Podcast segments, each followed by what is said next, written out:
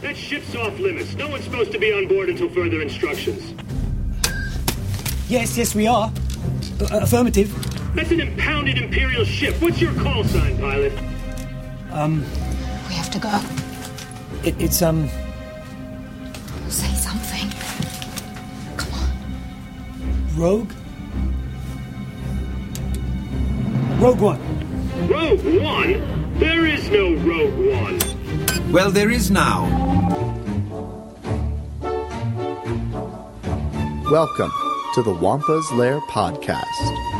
Deep in the bowels of the frozen ice caverns of Hoth, our hosts, Carl Leclerc and Jason Hunt, discuss all things Star Wars.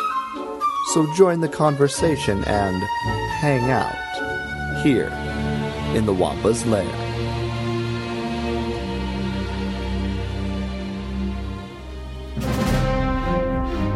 Hey, everybody, and welcome back to another exciting episode of the Wampa's Lair podcast. This is episode number 270 Rogue One Commentary. I'm, as always, one of your hosts, Jason Hunt, and with me, the Galen Erso to my director, Orson Krennic, we have Carl Leclerc. Jason, I am so, so excited to talk some Rogue One. And by talk some Rogue One, I mean literally talk through the entire film. Yes. yes, we are going to be the annoying people sitting in the back of the movie theater who will not shut up. but you listen to us for that. right. Say more, say more. So yes, everybody, we we have been wanting to do this for a while now. It's been well over a year since Rogue One has been released. So Jason and I are going to be watching and talking through the entire film of Rogue One. So if you would like to watch along with us as we do our commentary, you can certainly do so by inserting your Blu-ray, DVD, or MP3 file, or Netflix or Amazon Prime file at this time. uh, yes. Cue it up to a long time ago in a galaxy far, far away, because we want to be different. Um, and pause it, and we'll let you know when we're going to start. That's exactly right, my friends. That is exactly right. Exactly. So, because we are doing an audio commentary, we are saving our matchup, excuse me, our poll from last episode until next week. So, um, stick around to the end of the episode, and we will remind you what that will be. Exactly. Um, I'm all set up with my Blu-ray, DVD, MP3, Netflix, Amazon file thingy. Are you? Correct, I am. Okay, good. So, Good. um, if you are watching along with us, like we like we said, um, man, I am really jumbling my words here. I'm just so excited to watch Rogue One. to be fair, though, the music is really what helps make this film as amazing as it is, and I will have it very low on the volume. But like Jason said, we have it queued up at the a long time ago in a galaxy far, far away. So if you are queued up with us, and if you are not, maybe pause for a moment and get yourself set up. But we are going to start in three, two, one, punch it in good old fashioned Han Solo repertoire. Um, Jason, are you ready to go, my friend? I'm ready. Let's do this. Let's do it. So we are going to hit play in three, two, one, punch it. There we go. Long time ago in a galaxy far, far away. Oh yeah, I forgot. This is the f- only Star Wars movie so far without a crawl. Actually, I didn't forget. I just wanted to say that. Did you? Did that bother you that we didn't have a crawl? No, because they were talking about it for a while, and I had wondered if they were even going to do it uh, to begin with. So um, I thought it might have helped um, initially to sort of like give an idea of when the movie was, uh, but I don't know. It, it works without it. But then again, I'm really into knowing where all this stuff lies and compared to the other movies. So Right, and and like to be fair, like if you've read the uh, the novel Catalyst by James Luceno, I mean that novel leads you right up into really the beginning of this film, which was really cool. Um, but even if you hadn't, I really don't think you need an opening crawl. And again, I, I love that they're reserving the opening crawls for the saga films, right? Like that's that's something that has been in Star Wars ever since the saga has been told, but I don't think you necessarily need it in the standalones, and especially with the way you know Disney seems to be moving forward with Star Wars properties. is to give us stand, you know, more regular standalone films, even standalone trilogies now with with Rian Johnson and the Game of Thrones creators. So I don't think you need um, opening crawls for every Star Wars film. Um, that I think I like that it's it's going to inevitably be reserved for the saga films. Yeah, yeah, I think that's a good way to distinguish things a bit more, to keep things a bit separated out. Um, I will say though, the prologue here in the movie in, in Rogue One is is fantastic. Um, they're they really set up quite well um, some of our primary characters and a bit of what's at stake um, in this prologue. And so the prologue does the job of the the crawl, anyways. Right. Yeah. It's it's it's just a different way of doing a, a an opening crawl in, in a way, you know. Yeah, like like what we had in uh, the Clone Wars with the uh, the narrator at the beginning. You know, war. You know, systems divided by war. You know, all that fun stuff. You know, Tom Kane doing his best '40s narrator impression. Um, so it, it's just another way of doing it, and and I like it. Um, it's also where we get to you know really meet and, and find out who Galen Erso is. He's a bit of the MacGuffin in this movie. I think we talked. I think we called him that when we did our MacGuffins episode. But he's he and his message are kind of the MacGuffin of this film. He's talked about a lot, but this is the part where we really know find out who he is. Yeah, you know, and uh, again, I want to give a shout out to his um, space Under Armour shirt that he's wearing because it's amazing, and I can't wait to just cosplay as Farmer Galen so at every go. Star Wars event. Um, but yeah, I mean, there's such incredible intros to all of our characters here. Um, it, it, it- most notably is Krennic, right? Like we get his theme as his shuttle comes flying in. You know, it's it's a, it's a and and Gareth Edwards was very clear about the his desire to you know kind of mimic the opening of A New Hope, but like kind of you know offsetting things by making the main villain in white and then the troopers in black. You know, opposite of Vader, who's in black with his troopers in white. Um, which I just think is such an interesting and and really fun idea that Gareth had, and I think it just looks so visually stunning. And what's really neat too in just the visuals of this opening prologue is you know you have what seems to be a somewhat like barren planet, right? Um, Right. every like the soil is black and seems to be lifeless but this particular area where obviously Galen has set his evaporators and right has committed himself to farming is a very green and lush spot but it's again just right off the bat like the the, the simple imagery that we often get in Star Wars of the difference between you know life and death and you have this you know black landscape which matches the armor of the death troopers right? They are Right. death troopers right? So surrounding galen is death but in the middle of it with his family he creates this sense of life right? So galen at his core is a man who is trying to promote life. And then you have the forces of death personified in the death troopers and krennic coming in to take him away. Yeah.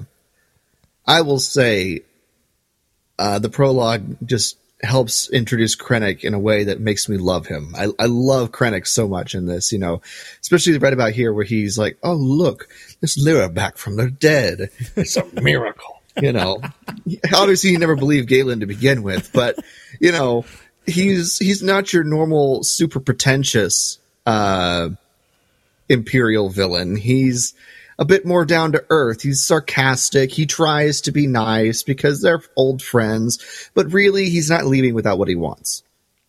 right You know, yeah i love that line you know heroes of the empire right? and he's uh he's so good. I, I don't know how people don't like Krennic. Yeah, Ben Mendelsohn really does a great job with the character. Um, and and again, just looking at like like Lyra specifically in this scene, um, right? The way she really like her her visual look, her costume is so, um, you know, similar to that of a Jedi's, right? Um, and and again, if you've read Catalyst, you you will have learned that Lyra is somebody who's very fascinated by the Jedi religion. Um, you know, devote herself to it, and even if you didn't read Catalyst, I mean, we have that scene right here in the prologue where she puts the kyber crystal around Jyn's neck and says, "Trust the Force." I mean, this is a woman of faith, and she's passing that faith on to her, her daughter. and you know, um, this is somebody with faith in the Force who's also similarly dressed to that of a Jedi. Yeah. I will say it's interesting that while we'll see in a flashback later that Galen and Lyra had invited Krennic over to their house and they were, you know, they'd had, um, you know, meals together and time together, that Krennic never seemed to take the time to notice if their child was a boy or a girl. Interesting. yeah, right. Because he says, all he does is, you know, as the, you know, Lyra's lying there in Galen's arms, he says, they have a child! Find it! Right. He doesn't differentiate gender at all. He's like, you know, it's a, it's an it, not a him or a her. You know, Right. I, I just found I always find that interesting. Like he doesn't care enough. He pretends to care, but he doesn't really. Yeah, and you know, in a way too, like, I, like I, I like the way you equated this prologue, Jason, to like that of an opening crawl. Right? It's it's a different way of doing an opening crawl for a Star Wars movie, and um, you know, not to be too specific to right now, but with the the recent solo trailer we got, you know, we seem to in a way get some sort of potential for a prologue there, right? Like Right. a younger Han Solo. Um, and I like this potential idea. And again, I could be completely wrong with this, but how neat would it be if in these standalone films, instead of getting opening crawls, we get some sort of opening act that acts as an opening crawl? I think that would be really cool. I um, agree. But within the prologue, we essentially get in a in a way the thesis of this movie, and that Jyn is a character who loses her home. This is why I love the character of Jyn, is because it makes her so relatable. This is someone whose like home was taken from them, and I think you know the, the definition of home is is is very ambiguous. It can mean lots of things to different people. But I think what makes Jyn such a relatable character is we've all had that experience of of losing home. Whether whether that means like physically losing our homes, right, by like selling childhood homes or moving away from home. Whatever losing home might mean, I think that's a very human experience. And this prologue opens by sh- saying, "Here's a character who's lost home, and essentially her journey in this film is to find her way back home again." Yeah. Um, and we and we see that she, you know, many years later is still so far from home. Yeah, And then we get a character in Cassian who is obviously quite far from home as well because this is a very, you know, we get the idea from uh, this location. And of course, I just forgot the name of it as it the Ring of me. Kafrene. So what? The Ring of Kafrene. That's right, the Ring of Kafrene. It it's it looks like a stopover. It looks like a rest stop. This is not a place people settle. This is a a through point. This is a place where people stop to, you know, exchange ships or cargo or you know fuel up or something like this. Is this is not a place people call home. Um, and we have Cassian who seems to be very far from home. He does. It's not almost like he doesn't even know what home is Right. anymore. Yeah. And it- I love I I love the look of the set of the Ring of Kafrene. That opening shot still has always been very odd to me. It just it makes me just think of something from Gal- Galaxy. Oh my gosh, Guardians, Guardians of the Galaxies. Galaxy? Thank you. Yeah, not Galaxy of Heroes. That's a Star Wars app.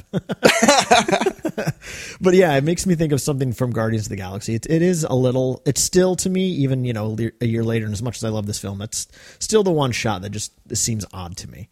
Um, but as soon as we zoom down into it, like it, it just feels very much like a Star Wars setting, Yeah. and Yeah.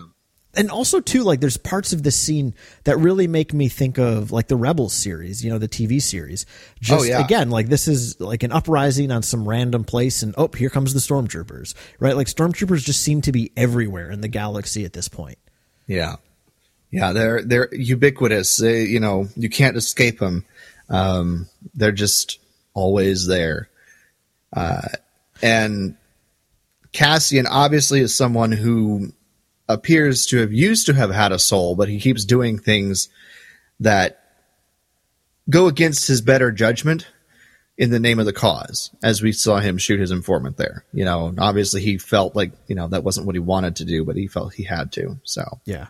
What did you think when you saw that the first time? When you saw Cassian shoot this guy in the back? It surprised me. I did not expect it at all. Um, I I was taken aback a little bit, and you know because he's he's the good guy. He's one of the good guys in this in this Star Wars movie, and good guys a lot of time. You know, not all the time. You get Han Solo and Anakin, um, who are not pure good guys. You know, but we get Luke and you know young Anakin and Obi Wan, who is a very pure minded person, but Cassian is not he's dirty. He's been in the trenches. Um, but not as dirty as these folks here. That's for sure. Yeah. yeah. No, it, you know, I remember the first time I saw the movie, it, I didn't even, I, I, was like, whoa, did he just shoot that? I remember seeing it with, um, you know, I was sitting next to my at the time girlfriend and I just turned to her and I was like, wait, did you just shoot that guy? She was like, yeah. And I was like, oh my gosh. I didn't even like, it just it totally took me by surprise and you know, um, it was it was just it was crazy. Um, yeah, and you know, but like you said, like that that there's that establishing shot of his face, like his, you know, um, I'm totally Diego Luna. Like he really does a great job of selling the the conflict that exists in Cassian in that scene, right? Like he did that yeah. because he knew there was no other option. Like I have to do this, like or else, you know, he's going to threaten my entire mission. But as soon as he does it, he seems to regret it. Yeah, exactly. He he regrets the choices he has to make. Um, but here we finally get the story moving along.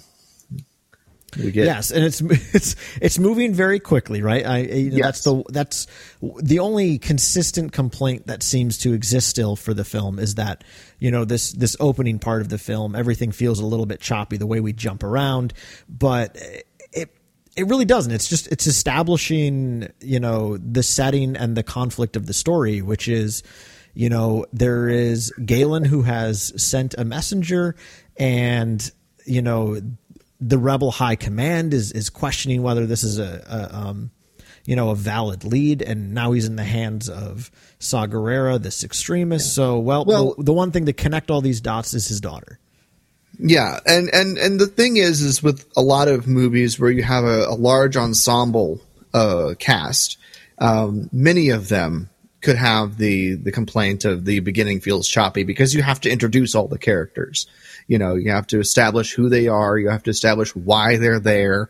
Um, and and it can be a little choppy just simply because of the amount of people that you have to make sure you keep introducing. Um, and and that's the case with Rogue One, is it has a large ensemble, um, and it's not a an overly simplified plot. It's a simple plot, but it has some complex stuff inside it, and so you have to kind of establish all of that. Um, because the characters are complex. While while the overall plot, I guess, is simple for this movie, there's plans to stop the Death Star, we have to get them. The characters who have to fulfill those plans to take to get those plans to fulfill the plot are complex, and we have to keep establishing that and take time to make sure that they we get all the correct motivations and the correct information for the story. Yeah, yeah. Um, but frankly, I like the fact that we get to you know it's a little jumpy because we get to see all sorts of different places and you know see more of the galaxy, meet a few characters, that sort of thing. Yeah, how did you feel about you know the fact that they gave us planet titles? Um, I like it to be perfectly honest because I like to know all the names of the places, and especially at the very beginning of this movie, we hit like four or five planets in the space of like ten minutes you know, yeah, and they're like, here, let's, we need to make sure everyone knows that we're not just jumping around one planet. We got to, you know, establish really where we were at. And so I think it, it helped me a little bit, but I also like to know all these things. And so it helps me learn where everything is. Um, and of course, you know, the, the prison planet Wobani is just a, you know, an anagram of Obi-Wan. Yeah. Wait, Oh my gosh, you're right. it is. It, that was directly done. That was on purpose. That's amazing. I never knew that, but yeah, it makes sense. Um, but you know this this particular scene with the Jyn being questioned by kind of the high command, again, it, I think the most important part of this scene, um, you know, the, the mission part is like kind of the surface level, like, oh, yep, this is what we're about, right? We need Jyn to contact Saw for us. Like he, she's a connection point that might actually work for us because Saw's kind of gone off the deep end. But I think more than anything, this scene is ultimately establishing Jyn's relationship to the Rebel Alliance at large, but to Cassian specifically. Um, I love the way he just comes in and grills her. Like he seems to have such a beef with her right off the bat.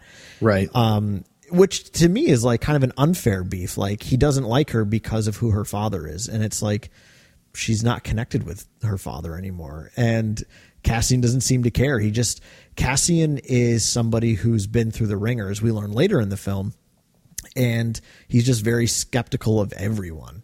Um, and which is and it's not like he really has any proof that he should believe what she's saying either.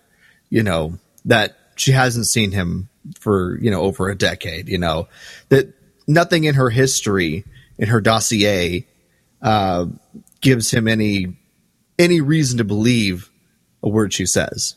yeah. You know, so and he obviously, as we'll find out here in a second, um, is not one to trust easily, which neither is she. So, Right. Right. Um, you know, something I would love to see in this final few episodes of, of Rebels, which starts back next week. Um, I would love to see Kanan and Cassian interact. I don't think we will, but I would just love it. It doesn't necessarily, I mean, it doesn't even need to happen. I would just love it because I, those are two of my favorite Star Wars characters. and Get right- them on, in one place at one time together. Exactly. And right, like this movie showing us the ghost was the first evidence we had that, you know, um, that the at least the ghost and Hera were going to survive through this the Rebel series. Right. Um, but one of my favorite things in this particular scene as well is just all the great shots we get of Cassian in his in his uniform and his costume. It's so Buck Rogers, and I love that. I love how Buck Rogers he looks. I I love I love his costume here. This one, um, sans puffy vest. Um, I just like the jacket. Me too. Yeah, Like- I hate the puffy vest. I, I, I want that jacket. You know, there's I think it's Novos sells the jacket, and I'm like, I want it. Yeah, and Nova sells so much good stuff. It just I mean- it's more affordable. That- yeah, right. That's just the thing is it's, it's expensive. Now, my biggest question is: Should I get the jacket first, or should I go for a uh, director Krennic cape first? Director Krennic Crepe. Is, is yeah, that I'm a thinking. question? I think I'm thinking I should get the cape. Um, that way, that way, when you go dressed as Farmer, I almost said Farmer Brown, uh, Farmer Galen, um, I can be dressed as Director Krennic. I would love it. I would love it.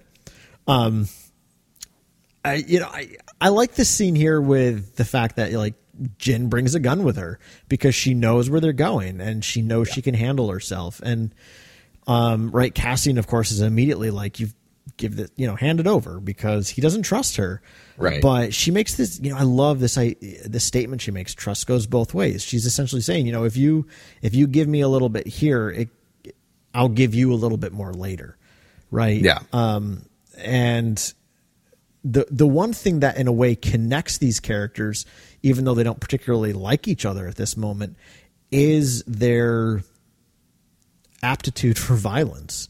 Right, you know, Cassian is in a very effective um, covert op, and Jyn has been a very effective soldier for much of her life. The one Yeah. thing that ultimately connects them is their, you know, their ability to perform combat. Um, and that's the one thing they seem to right here bond over, right? Uh, Cassian's not too afraid of her having a gun because maybe in his mind she's not that much of a threat. Like he thinks he can handle her, and she's thinking to herself, "Well, he's a big threat. I better have a gun just in case." Right? Yeah. Um, I, I also like how you know when they ask where'd you get it, and she just says, "Oh, found it, you know, around." And K2SO was like, "I find that answer vague and unconvincing." yeah. You know, it's like, well, no, of course she she went and sought out a gun and she procured one probably, uh, unbeknownst to whoever she slipped it out of, you know, their holster. Um, you know, she's a she's a bit of a thief, a bit of a swindly one, but you know, it's all for her protection. Yeah. It's not like Cassian would have done anything different. Right.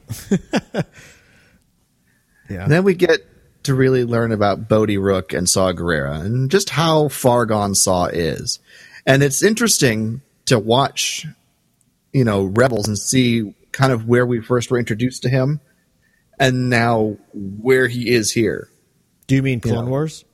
Well, yes, Clone Wars, and then even Rebels when he was reintroduced in Rebels, because he's a bit extreme when we're first introduced to him in Rebels, and then he keeps getting progressively worse until we get to this point where he's almost completely insane. Yeah. Um, and I have to say, real quick, this is one of the most amazing shots in this movie. the installation of the super weapon.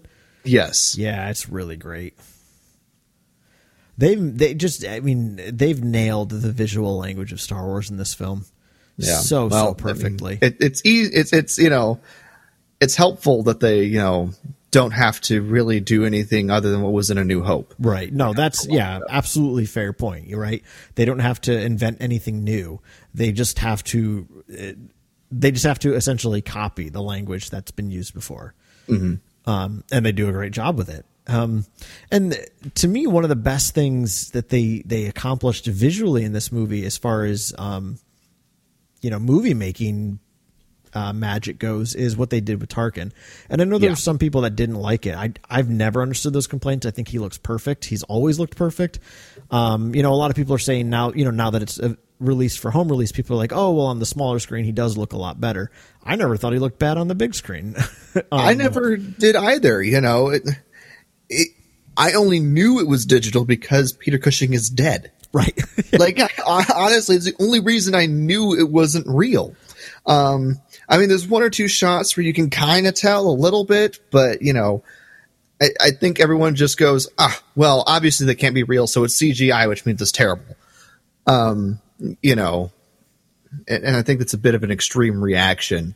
Um, but you know, Tarkin and even Princess Leia at the end, I thought were pulled off magnificently. Absolutely. So- Well, to be fair, I thought that it was just an actor done with great with great makeup. I I had no idea that it was CGI until afterwards. Um, so, I, by the way, I love this little flashback scene because I love seeing Coruscant again. And yes, we're only seeing it like kind of as a um, out of focus background shot, but it just, uh, I just this movie does such a perfect job of bridging the two trilogies. Um, like seeing Coruscant there, I'm just like, yep, this this is the setting of Revenge of the Sith. Like this all feels familiar. Yeah.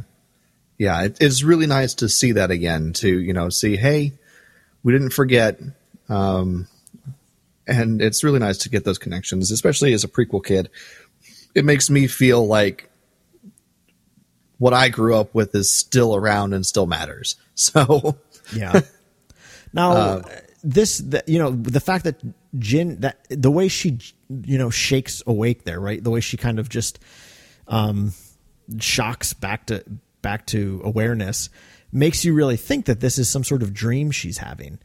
Um, which again, just when you think of Star Wars lore that we've had in the past, who's the character that has dreams?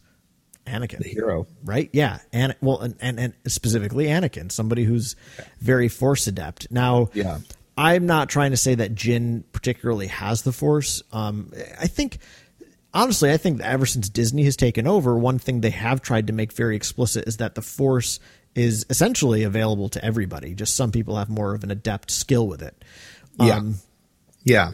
And what I think they're kind of implying because she jerks awake and she, you know, kind of looks at her kyber crystal before putting it away is that maybe the kyber crystal tuned into her emotions and kind of gave her that, you know, vision dream, you know, kind of helped, you know, channel that those memories.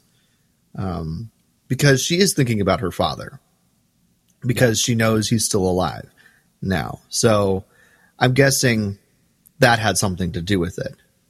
Yeah. Yeah, for sure. And I, I just like that, you know, um, the dream itself kind of informs her though, right? It says, you know, all the words she hears, like she hears her, her father remind, you know, I will always protect you. Like I care about you, right? It's a reminder that, you know, whatever she's about to hear about her father right? Like the impression she just got from the rebel high command is, oh, your father's a traitor and he's he works for the empire now and he's building them weapons of mass destruction, like he's evil, right? That's certainly how Cassian views Galen at this particular point. Yep, and General Draven in particular. Right. And, you know, but that vision in a way, that dream kind of reminds Jyn pre- before she's about to see this, you know, hologram that, nope, indeed, your father is good. Like, trust him. And, right, we get her mother reminding her again, you know, she says trust. We, we, it cuts out the force, but then you hear saw. So to me, it's like, it's pretty explicit, like, trust your father and trust saw. Yeah. Um, and I just I love that they do that as kind of a little dream sequence because it just really makes me think that the Force is reaching out to Jyn here. And again, I'm not saying she's like a chosen one Jedi like the way that Anakin is, but you know, th- this is a, a, a tool that we've used in the story before to say that the Force is having some sort of interaction with you. And I love that the Force, in a way, drives Jyn's story. And um, again, as somebody who loves biblical stories, the idea of being spoken to as dream, in dreams is very prevalent in you know the story of of Joseph in the Old Testament and the Mm-hmm. you know Joseph in the Technicolor Dreamcoat, Joseph the, the you know the the father of Jesus, right? Like he has dreams warning him about Herod and oh, got to escape into Egypt. But this idea of So basically, if your name is Joseph, you should be having dreams. Exactly. Inform- dreams of information. Yeah. So Jyn is the Joseph of this story, if you will. Right. you know, this dream she has is is more than just um you know happenstance. They wouldn't show it to us if it weren't important. Yeah. Um, what are your first impressions of Jedha City? I think it looks great. Um, I remember reading the novel. It's meant to be implied that Jedha is actually a, a, a cold planet, but since it looks like a desert, I just assume it's a, it's a hot planet. But it makes sense because Cassian's got a pretty thick coat on. yeah. Um, it, I guess that you could uh, refer to it similarly to the, the Gobi Desert in um, Asia um, it- between China and Russia. Yeah, It's Yeah. a colder desert. So but visually though, I really like it. Again, it just it perfectly fits the language of Star Wars. Um, and I love that you know we get these little shots of what look to be like you know religious pilgrims, like these guys with these elaborate hoods and their canes walking around. I mean, it just it really does a great job of establishing visually the fact that this is a sacred pilgrimage site. Yeah, it does. It really does. And of course, we get the best of the best when it comes to the sacred pilgrim types with the guardians of the Whills. And oh my gosh, first of all, I love Chirrut, and so this introduction is always kind of special to me. I like this um, as he, you know, pretends to be some sort of fortune teller, uh, but then kind of tips his hand as he's more insightful than he should be. Yeah, But when Cassian said that Chirrut and Baze were the guardians of the Whills, I near like my heart nearly jumped into my throat. I was so excited. What about you? What when you heard That him was- yeah. call them the guardians of the Whills? What did you think? I feel like I knew that title before I saw the movie because I don't remember being overly like amazed by it. Not, Okay. not that I was like underwhelmed or disappointed, but I don't remember having that profound of a reaction that you just exp- expressed. Um, the thing I like most though with the the introduction of Chirrut, which we've talked about before though, is just his theme, right? The Guardian of the Will suite that Giacchino made for this film just reminds me so much of Yoda's theme. And again, even though it doesn't it's it's certainly not in any way like a, a mirror of the Yoda theme. And again, I'm not smart enough musically to even imply that it's it has any similar notes. But it just there's something about his theme that just instantly makes me think of Yoda. Um, which to me is musically it is very similar, right. Uh, And the the tonality and the the emotion, the emotionality of it are very similar. Right. And I think that that's just perfect. The fact that Giacchino can elicit that feeling without just reproducing the same sound. I also have to just take a moment to point out that Michael Giacchino wrote the entire soundtrack to this movie in four weeks. Yeah. He was brought on at the last minute to do the soundtrack and put it together in four weeks.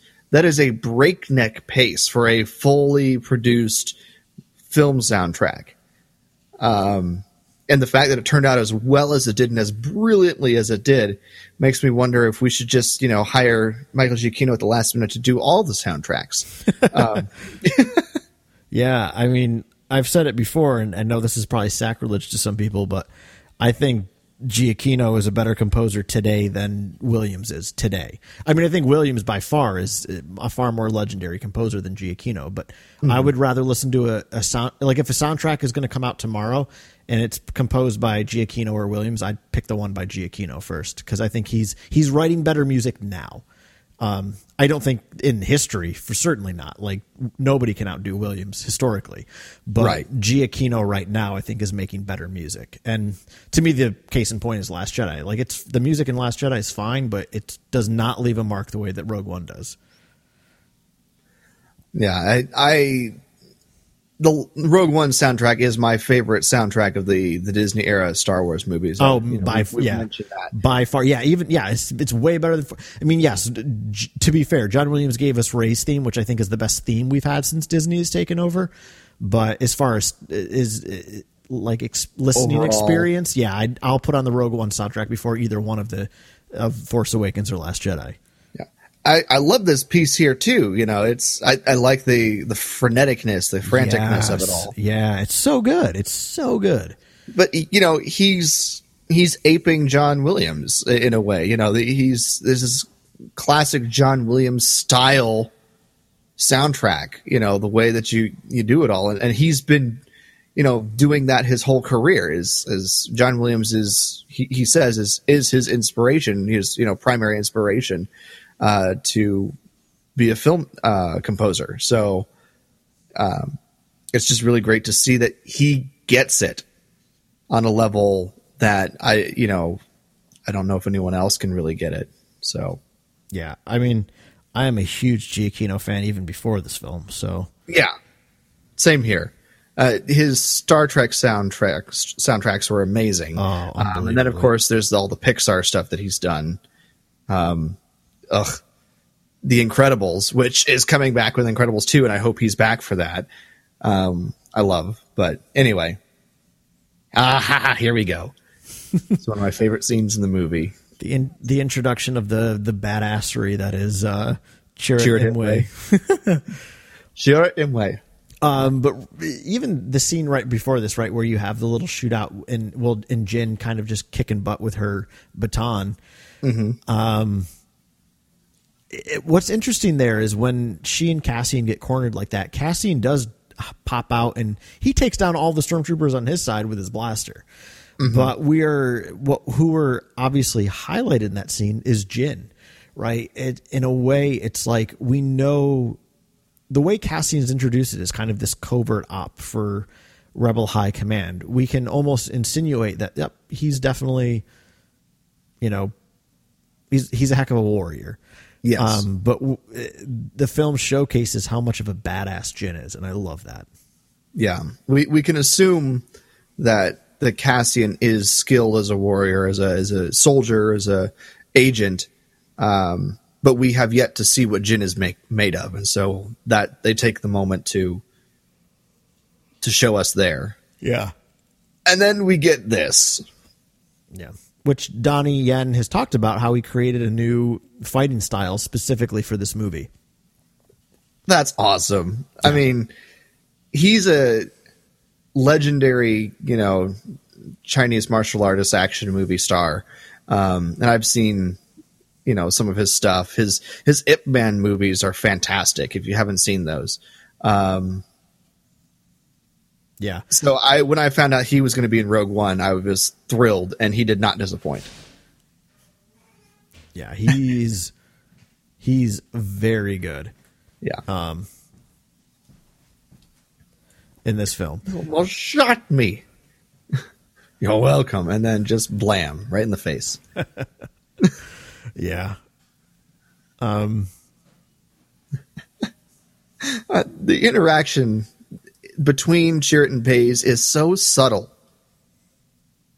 They the way that they interact and the way that they you know communicate and relate to each other is very subtle. Um, because they, you know, and you get the idea that it's it is like that because they've been together for so long. They've been, you know, part of a this brotherhood, the Guardians of the Whills for years and years, and you know they've obviously become you know brothers, and the fact that they keep you know poking at each other. Um, but I, I don't know. I love the interaction between the two of them because it is subtle, and so much of it is done without words. Um, which is even funnier because Chirrut's blind and he can't necessarily see what Baze is doing, but he can sort of sense it. So, Right. You know, I mean, it does a, that the the young adult the young adult novel of you know Guardians of the Whills where we get a good sense of their relationship. Um, yeah, it, it continues to play with that that fun angle of Chirrut is the perpetually faithful one, whereas Baze has fallen out of fallen from grace in a sense that he no longer believes. Um, the th- the only thing that he places his trust in is the gun he ha- holds in his hand. yeah, yeah, He's the Han Solo character, he is right? Um, you know, ancient weapons and you know ancient religions and oh my ancient gosh, ancient, re- ancient religions and hokey weapons, or no, Yeah. Yeah. ancient weapons and hokey religions. Yeah, There you go. No match for a good blaster at your side, kid. Um, that's very much the the Baze character. Yeah, Um. So, the thing I like about this this scene here, where they're initially captured and they're thrown into the cell, you know, Cassian is thrown in with with Baze and Chirrut. The fact that Chirrut knows so much about Cassian again shows that he is this like spiritually wise character, right? He he knows stuff about Cassian that he shouldn't know. Like he refers Right. to him as captain. How does he know he's captain? Right? He doesn't know that. Like he, he's never heard him referred to as Ca- Captain Cassian Andor, but he knows that. There's right, and then even more than that, even more than just that surface level of understanding his his place in this.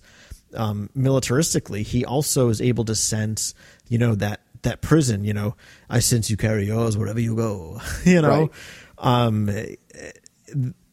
Chirrut is very much, you know, um, the the spiritual figure of this film, and it doesn't have to ever expressly tell you that because, again, what Gareth Edwards has done a fantastic job in the in this film is his ability to work archetypes, right? Something that George was infamous for. Um, and what he gives us in the character of Chira is this archetype of a, of a wisdom character, a spiritual character, and something we just know culturally about what we would consider to be a wise person or a spiritually inept person, not inept, um, adept person, is that they're just somehow capable to see, you know, the heart beneath you. They can see beneath the surface of you, and that's what Chirrut has an ability to do. yeah, yeah. And then, of course, in a minute here, he's the one who is the first to notice Bodhi in the next cell over. No one else is looking, and and he's sort of just reaching out and trying to get a sense of things. And he, you know, notices who Bodhi is. You know, the Bodhi's there, and it's it's the pilot they're looking for. So, um, that was fortuitous because otherwise he would have died in that cell, and the whole rest of the movie wouldn't have happened. Um, Yeah, yeah. I love But- I love the scene between Saw and Jyn. Oh, it's so good. and and again like this is this is something that I will I will continually give credit to the Disney era for is casting great acting and and giving good script writing because right the the ultimate uh, complaint of the prequels is that it's bad acting. And you know that's debatable but overall I would I would agree. Like the acting's not great from a lot of the actors. Um and the dialogue is difficult to also perform probably even if you were a great actor. Um but this this entire scene here is just sold by the facial expressions, the body language of of you know um, Forest Whitaker and and um, oh my Felicity god, Jones. thank you, Felicity Jones.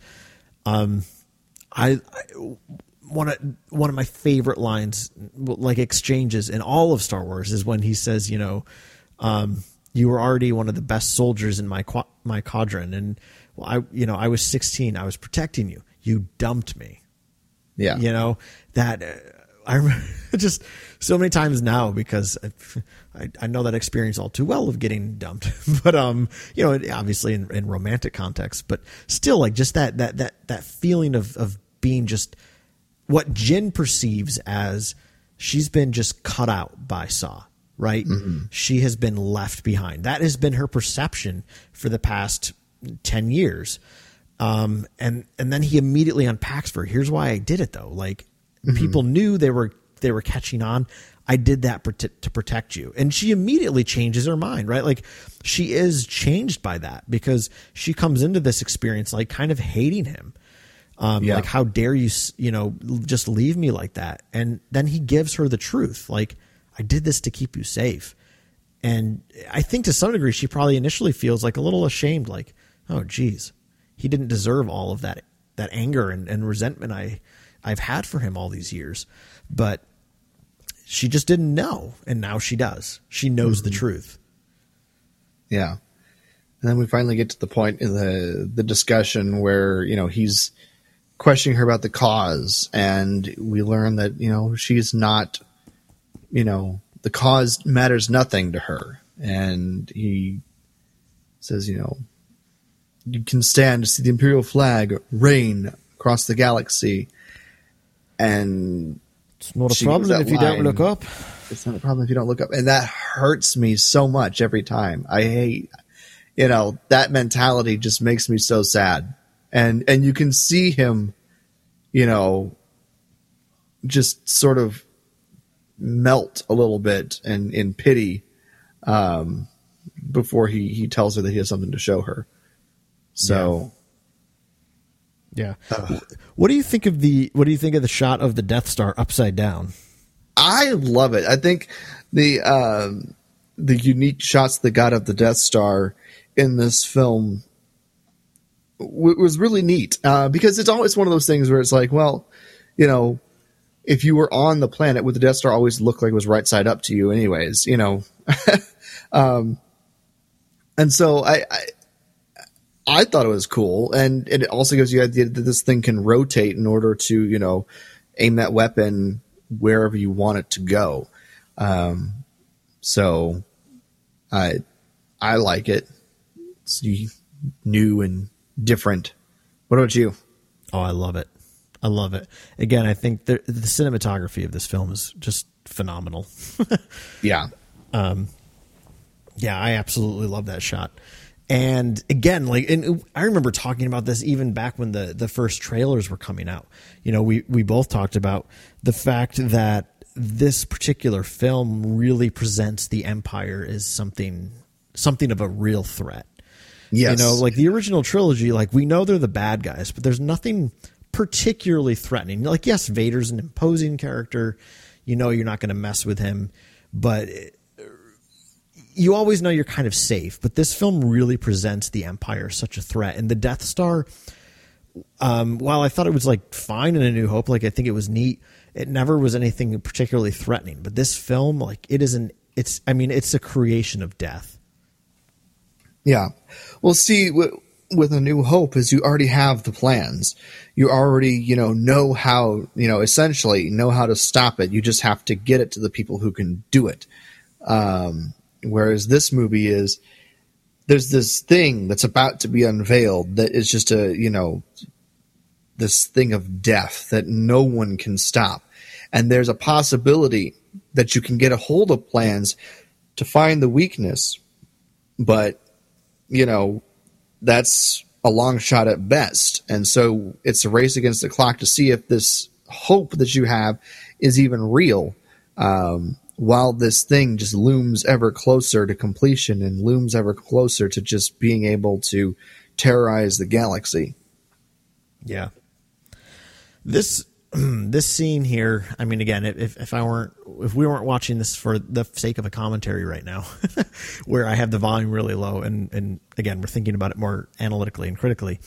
Um but this particular scene with Galen's um, message to Jyn, not like 99.9% of the time if it doesn't just straight up make me cry it at least brings tears to my eyes um because again like it, it and this this entire scene is carried by just a brief moment in that prologue, right when she throws her arms around him and says, you know, and he says, you know, everything I do, I do to protect you. Um, I love you, Papa. Love you too, Stardust, right? And he opens this message by addressing her as Stardust, right? Like just the beauty of that. Like he's reminding her of who she really is. Um, and again, just like she just experienced immediately before this with Saw, she's understanding the truth of what's going on. Again, she's kind of carrying this resentment towards her father because again, she's still she's probably feeling abandoned and and cut out. And here she has the truth of why he did this. He did this for the purpose of sabotaging this weapon. Um, He did this for something uh, specifically for her, but also for all the children of the galaxy. Yeah. And I just, I love this moment. The fact that she is reminded of who she really is. She is Stardust. She is her father's beloved child. And uh, it's just, it's so beautiful. and her Felicity Jones's reactions to that message carry the whole scene because she's a character who's you know very stoic, very you know aside from the outburst of anger about being dumped by Saw, she shows no emotion. And we finally see her crack here. And we finally see the little girl that's still under the surface. Yeah.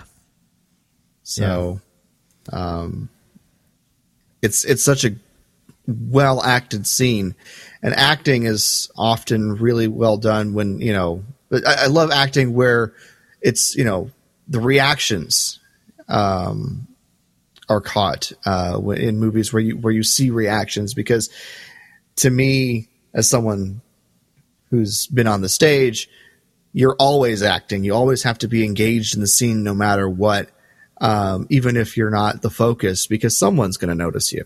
Otherwise it takes away from the scene. And so when i see people just reacting like that on on screen it always makes me happy from an actor's perspective but it's also just so well done here. So.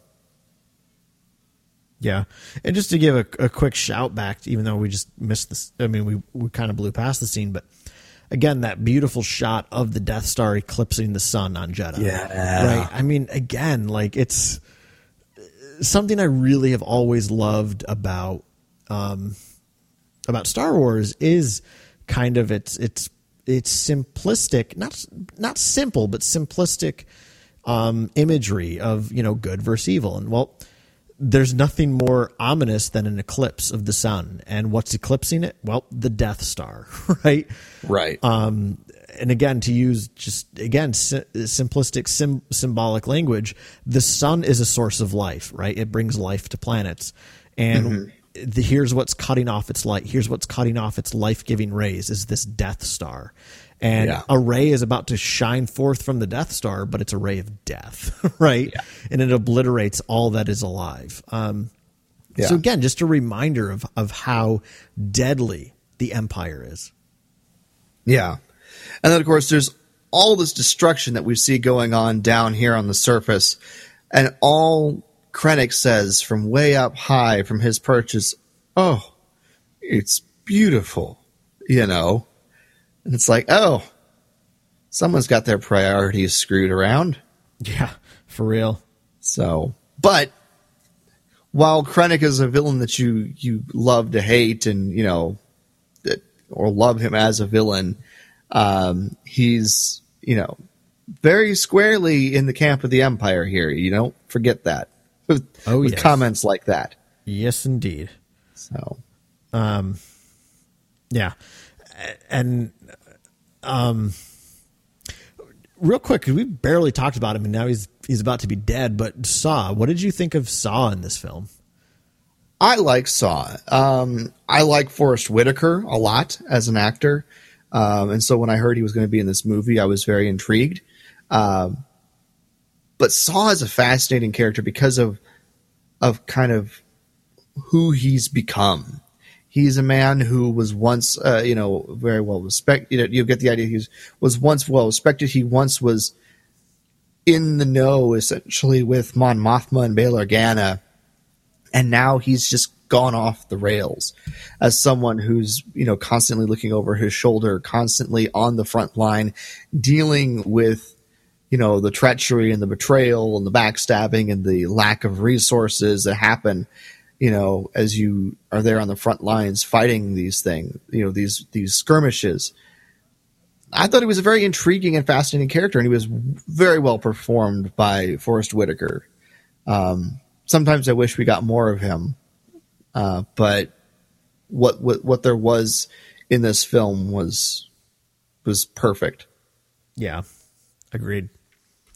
He's he, right. He he serves that purpose, which is what they created him for to be this good guy, but who's also very Darth Vader like in the sense Yeah. that right, like he even says to Jyn, you know, did they send you here to kill me?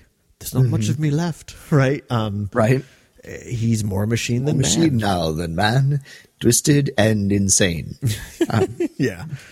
Um, but yeah, no, I I think um, they've done a great job with Saw, and and again, when again George is the one who created that character uh, for the Clone Wars, and he based him off of Che Guevara, um, who was again a, a fighter for freedom, and you know a freedom fighter uh, f- fighting the forces of oppression, but got a little carried away, right? Went a little Right. overboard. Um, and uh, again, a lot of what Rogue One does is give us these a little bit more morally ambiguous characters. Right. But at the end of the day, we know we know that they're good, but the, the circumstances of war, the circumstances of an oppressed galaxy, have warped them. Um, Yeah. And by the way, and I know we already just went past this scene, but my favorite scene with Krennic is the one where he's where he's yelling at Thrawn or Thrawn, excuse me, Tarkin. Tarkin. Yeah. Um, we stand here amongst my achievement, not yours.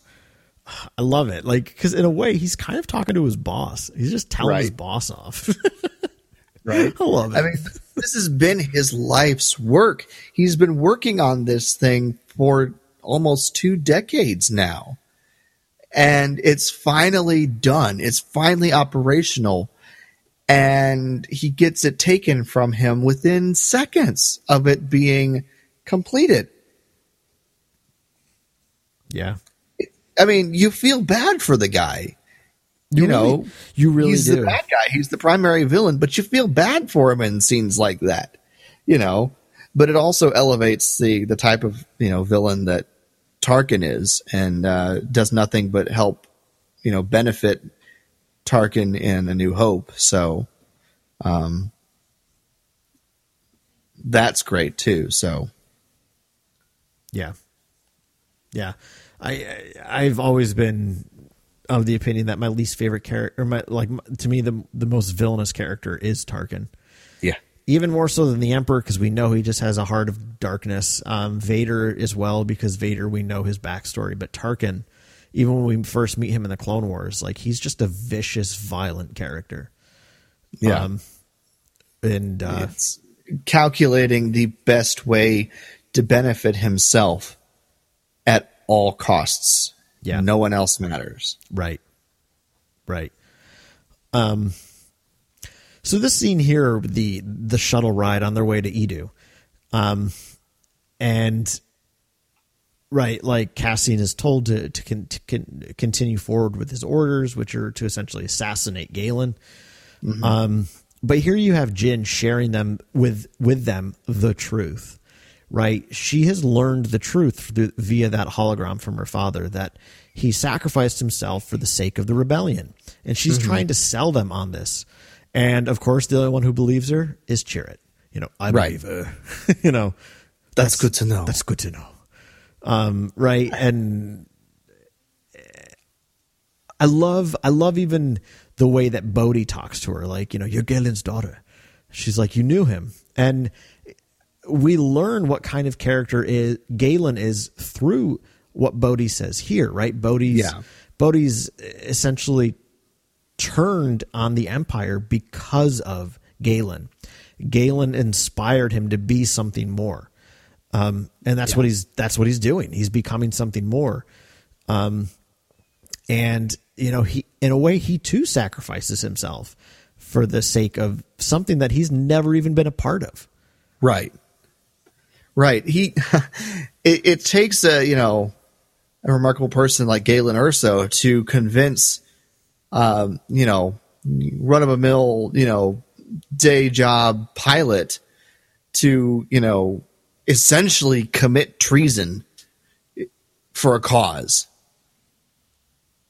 You know, uh, and and like I said before, you know, up until you know, aside from the the prologue, we we hear about Galen. We don't really, you know, get to know Galen himself. We learn a whole lot about him from other characters, and and Bodhi is one of the best examples of knowing who Galen is, especially in, at this point in time in his life, because he's the last one to really have any genuine communication with Galen. Right. So, Yeah. And I mean, we're continually established here that Cassian is the type of character who just he really needs to be convinced. Um, right? Uh, he's still he's still under the impression that Galen's an evil person because again, he doesn't really know Jyn. He doesn't. He definitely doesn't know Bodhi. Right. So he's not convinced that uh, Galen is still anything more than a villain. right. He's skeptical, and that skepticism has probably kept him alive for you know a large portion of his life, and so uh, he's you know not prone to question that skepticism. Uh, but then again, you've got a character who's almost the complete opposite in Chirrut, who you know almost seems to trust him implicitly, um, and and see how that you know plays off each other, especially here, uh, where you know Cassian is getting ready to go out and complete his mission, uh, you know, without letting anyone else know what his mission really is, and Chirrut is the only one who really seems to be able to sense what's going on, and he doesn't trust Cassian's motivations. So, I I love those cuts back to Chirrut that entire scene as he's you know sensing and considering and listening to everything that's going on. Yeah, and and again, like like we were talking about earlier, we've it's already been established that Chirrut is the wise man, right? He's Yeah. the he's the one who's spiritually centered. So right, like you were saying with these cutback scenes, um, Chirrut is the one who's capable of seeing beneath the surface of a person. And again, Yeah. J- Jyn is a still a kind of a rough and tumble type of character in all of in a way. Uh, Chirrut's en- encounters with her, but he like he he implicitly trusts her. And I don't think it's. I, I don't know that I would. Uh, I'm not trying to say like I just you're wrong, Jason, but I don't know that he necessarily implicitly trusts anyone. He tr- he No. knows who to trust. I think I would say. Yeah. no, I, I agree. That's a better way to put it. Yeah, and I know that. I mean, I know that's kind of what you were implying. Um, he he wouldn't particularly. He doesn't particularly trust Cassian here. Like, um, there's something wrong about this guy. And but right, like we're about to see in this next cutback. You know, like where are you going? I'm going to follow Jyn. Her path is clear. Right. Like, Yeah. She her only motivation here is to save her father. Like that's a pretty clear path. Cassian's motives are they seem to at least be to you know uh, assassinate a character if nothing if nothing else right like his his his motivations are dark or muddied at best Yeah. so he's got muddled motivations because he has his orders, but his conscience seems to be starting to be awoken, you know, from the interactions he's having with all these new cast of characters. Um, but he's resisting it. He's resisting his conscience. Um, because his skepticism was what keeps him alive. yeah i love the shot too of Chirrut going after following after her too first off i love the way his staff glows right Yeah.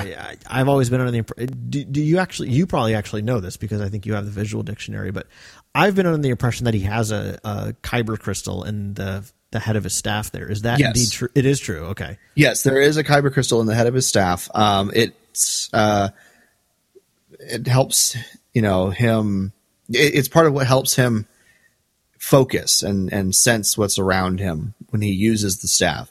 Um, and I think, if I recall correctly from the visual guide, it helps him, you know, essentially use it a little bit like echolocation, you know, slightly, because he's so in tune with the kyber crystal um, due to his meditations and stuff.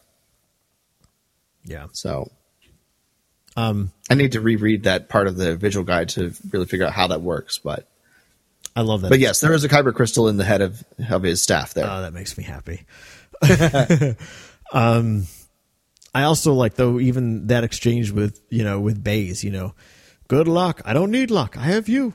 Right. And, and and to me that ties in perfectly with right the earlier scene when like you know the force did protect me. I protected you. Like in Chirrut's eyes, the force is working with Baze. The force is with Baze. Right. And and Baze just doesn't see it. Right. It's it's that that you know that old metaphorical story about you know a man is drowning and he's praying to God to to save him and you know a bunch of people like you know paddle different types of boats by and offer to pick him up but he says no the you know God will save me and the message of the story is yeah God did try to save you through these people but you were an idiot right Right. and you were expecting some sort of crazy mira- miraculous thing. Um, I, I- Right. I, love that about Chirrut. Like for Chirrut, the Force is working, and it's working in very concrete, real ways through through people. Um, And not to be too theological here, but I will say one thing I've really loved that Disney has done with the Force is they've made the Force very incarnational in the sense that it's very this world right? It's not something totally divorced. And it's not that that it was ever the case with the original trilogy. I mean, the prequel trilogy kind of, which again was kind of the point, right? Like that's why they lost their way. Um, but I love what they've given us with the the the mythology of the Force. Is it's it's just so incarnational. It's so this world, right? And Chirrut really personifies that. Yeah. Chirrut is the personification of what the Force means in Rogue One. Um, well, you know who would love Chirrut? who? Qui Gon Jinn. I know. Yes. They would have the best conversations. Yeah, they would. Be be mindful of the living force, my young Padawan. Oh, but I am. I don't know what that Right. accent was, but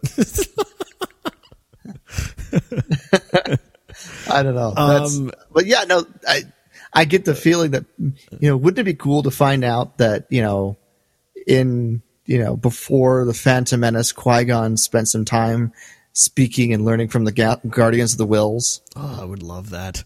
Now that's a movie I would go see. um, Jason, I have a question for you though, uh, and this is something that's um, always kind of troubled me in the film. And, and again, it's one of the few critiques I have of the film. So maybe you can help me make some sense of it. What what change? Why does Cassian change his mind in that moment? Right, like Cassian goes here with the the single intent of assassinating Galen, and he doesn't. And it's and he he chooses not to before he's smacked down by by Krennic, right? Like if he's about to pull the trigger and Krennic slaps him, maybe he's like, "Wait, what's going on?" But it's before even that happens. What what do you think causes Cassian's change of heart there? Well, I think initially the initial order to kill Galen didn't sit well with him because it was given hmm. totally off the record. You know, it, it wasn't part of the official briefing, wasn't part of the official mission. It was given to him off the record, which I don't think sits well with him on a you know principle standpoint. If he's going to be doing something dirty, let's you know at least make sure everyone knows I'm supposed to be doing this type of thing.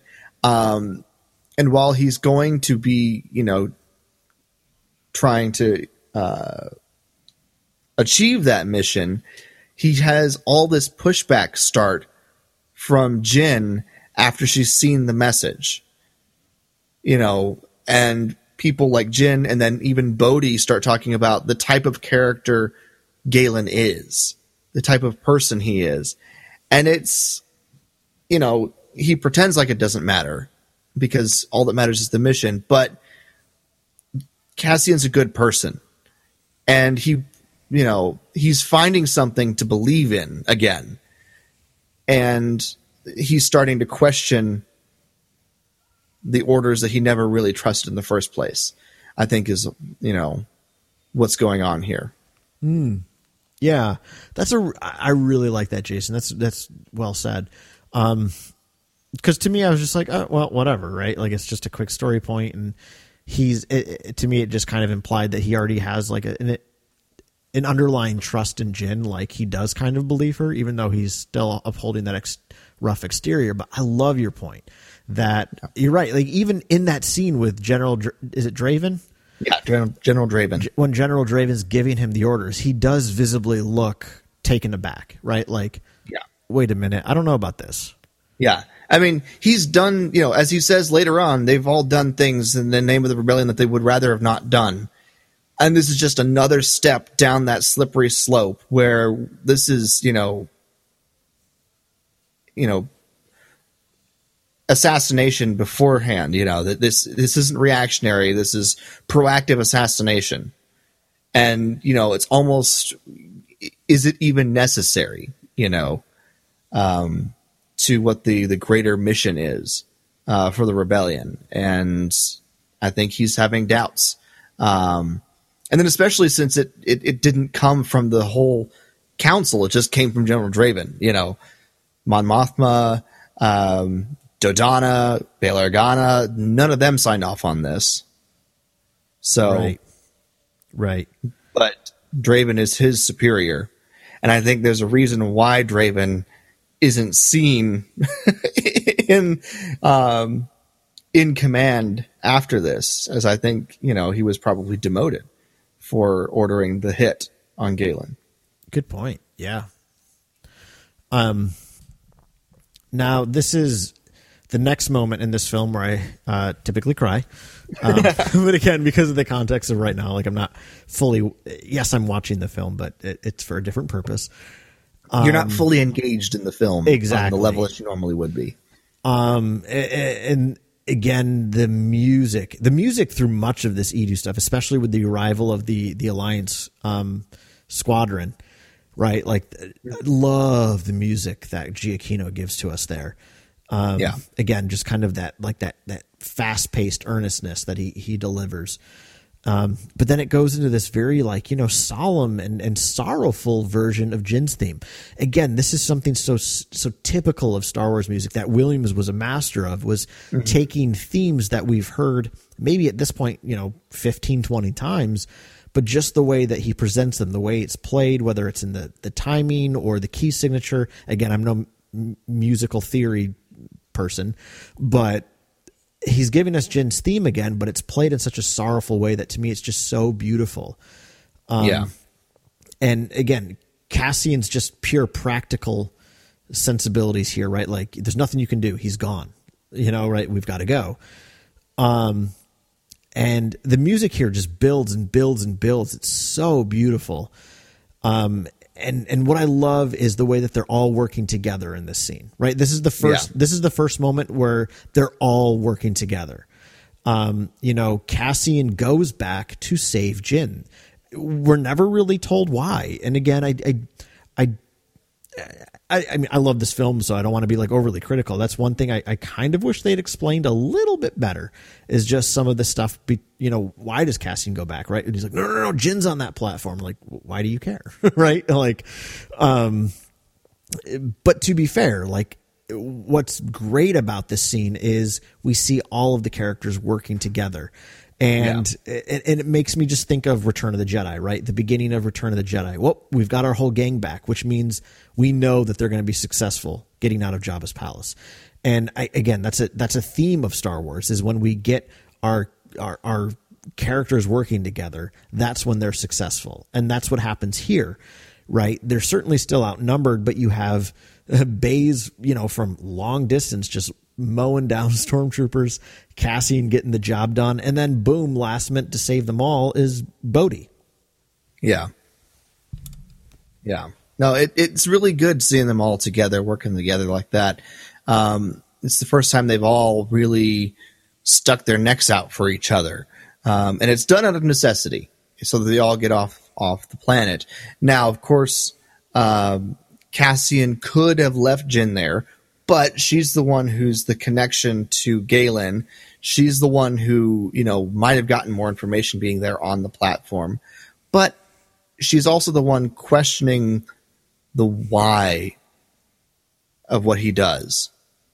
And I think he's, you know, especially after seeing the message, and I think he's lost the why in all of this. And when she starts questioning that and starts pushing back on that, he starts finding out, you know, remembering who he was and why he started to do this in the first place. And that's why he goes back. Mm. Yeah. This this is one of the most impressive I don't know if you want to call it a monologue. It's almost not long enough to be a monolog mm-hmm. But this scene with Cassian, you know, just spitting truth at Jyn, right? Like she's like, you know, what you did was wrong, and he's like, here's my truth. Right? You're not the only one who's lost everything. I've lost everything. I've been in this fight since I was six years old. Right? Like the way he delivers that line, and and again, moving speeches in in any sort of film, typically, you know, I would say eighty percent of what make them moving is the music that underscores it um, right? You take that music out and just listen to the words. It's it's still cool, but it's not quite the same. This is Cassian giving a very powerful little speech with no music, and it's amazing. Yeah. Um, and, and again, all that credit goes to Diego Luna, his ability to just to perform that, and um, the the whole tension in that scene is carried by all of the the actors. And it's you know Bodhi is trying to not get involved. He's trying to pretend like he's doing something. Uh Jyn and Cassian are at each other's throats. Um Chirrut is there as the impassive observer trying to you know maintain some semblance of calm. And Baze is pretending to not care so, you know, but the tension is carried by all of them. And it's such a great scene. And so that Diego Cassian is really able to really lean into that speech and deliver the performance that he did. So, agreed. and then we get one of the coolest We have Snoke here. Yeah, Snoke's talking to to crippled Vader. um, right? Have you heard that theory that this guy is Snoke? I mean, uh, I've heard about a bajillion theories, and he's just a guy from Naboo who's, you know, probably spying for Palpatine. Um, ooh, is that true? Is he really from Naboo? Well, his uh, his name is uh, Vane. It's spelled, you know, the the ending of his name is spelled the same way as Padme. So I'm assuming he's from Naboo. Oh, interesting. I is he in any of the like the visual dictionaries? Yeah, he's he's in the the very briefly in the visual dictionary, the Rogue One visual guide. So Rogue One visual guide is amazing. If you don't have it, you should get it, folks. Um, but yeah, he's he's very briefly in there, um, and I'm assuming he's a spy for Palpatine as well as a caretaker. Sure. Um, what did you think of the fact though that Vader's castle was on Mustafar? I love it. I freaking love it because you know in the visual guide it's also said that that is where Palpatine built Vader's castle. Palpatine put him there to remind him of his failure and to torture him. I don't know. That doesn't sound like Palpatine. He's usually nicer than that.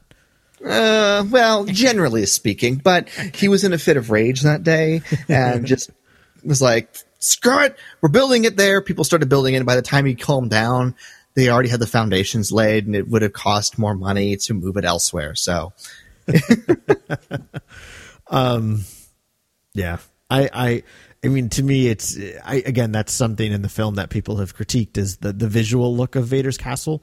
Um, I pers- I for one love it. I think it looks great. Um, Yes. I, I certainly understand why for some people it doesn't quite work. Um, it is a little uh, Lord of the Rings Two Towers, but I love that design anyways, so I don't care. yeah. So, I but just- I will say I want to see it again.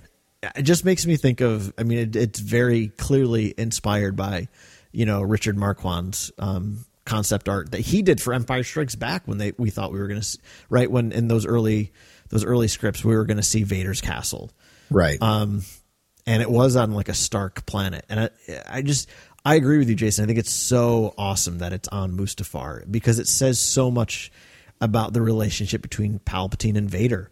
Um, Yeah. And again, a relationship that's beautifully fleshed out in Lords of the Sith. Great book if you haven't read it.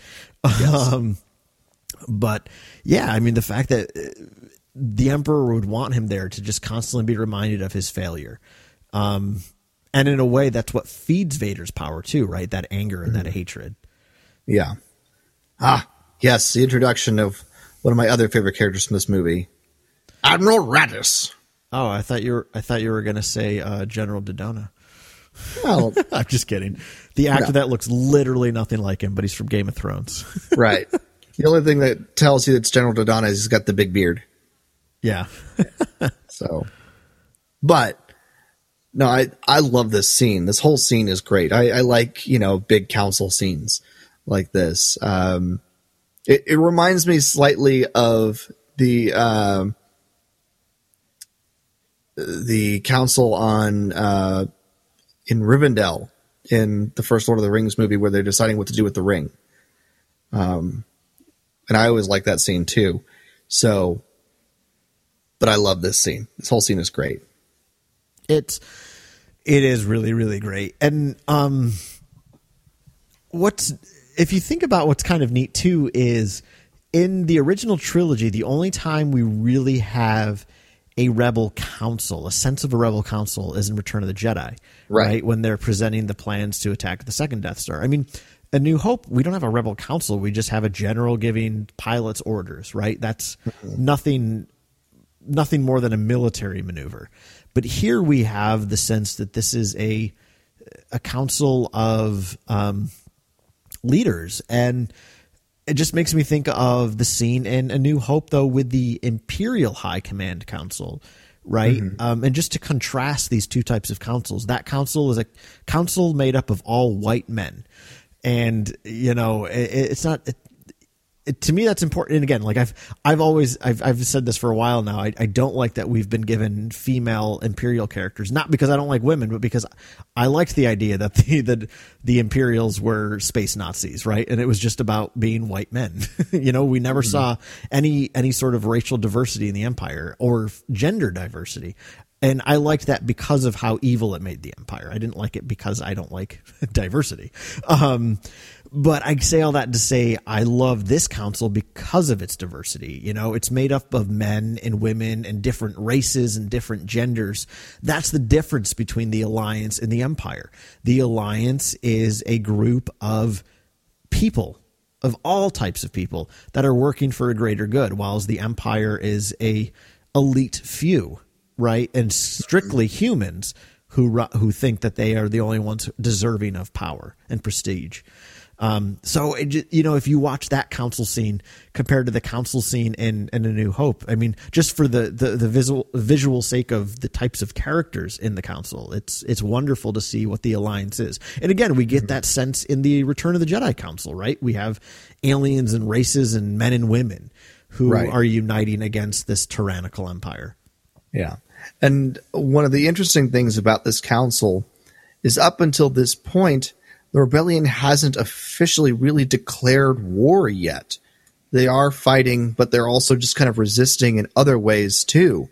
Um, but it's not an all out war yet because there are still, there is still hope for diplomatic solutions to all of this. They're still trying to use the Senate and all that stuff. Um, but the Death Star kind of changes all of that. Yep. Yep. And I mean, in a way, this this film is just a series of, of great speeches.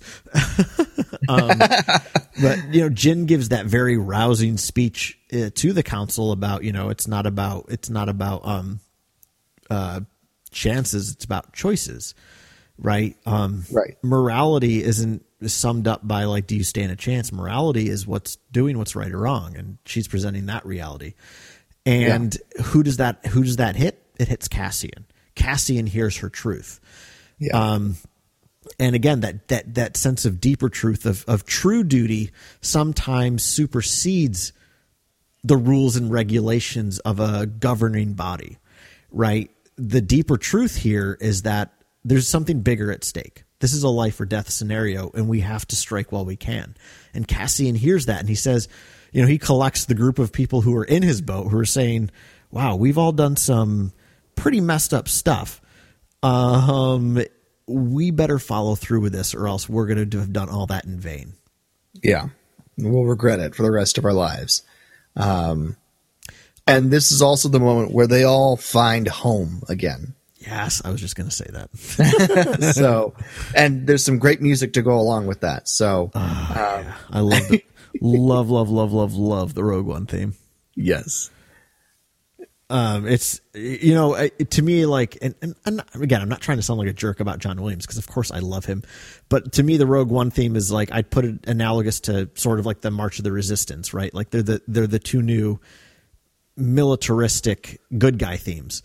right. Um, well, and- they're very similar too. And and I mentioned that you know when we were talking about some of our favorite pieces of music, and I, I had both of those in whatever discussion we were. in. I think it was favorite pieces from the the new Yep. stuff. Yep.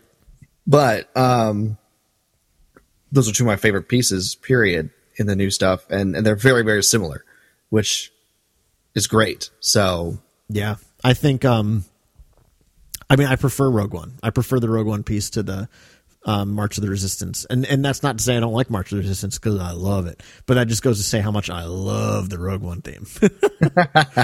um, but I just really want to quick. I quickly want to back up to just uh, further like um, stand behind you in the statement of this is the moment where they all find home, and again specifically Jyn.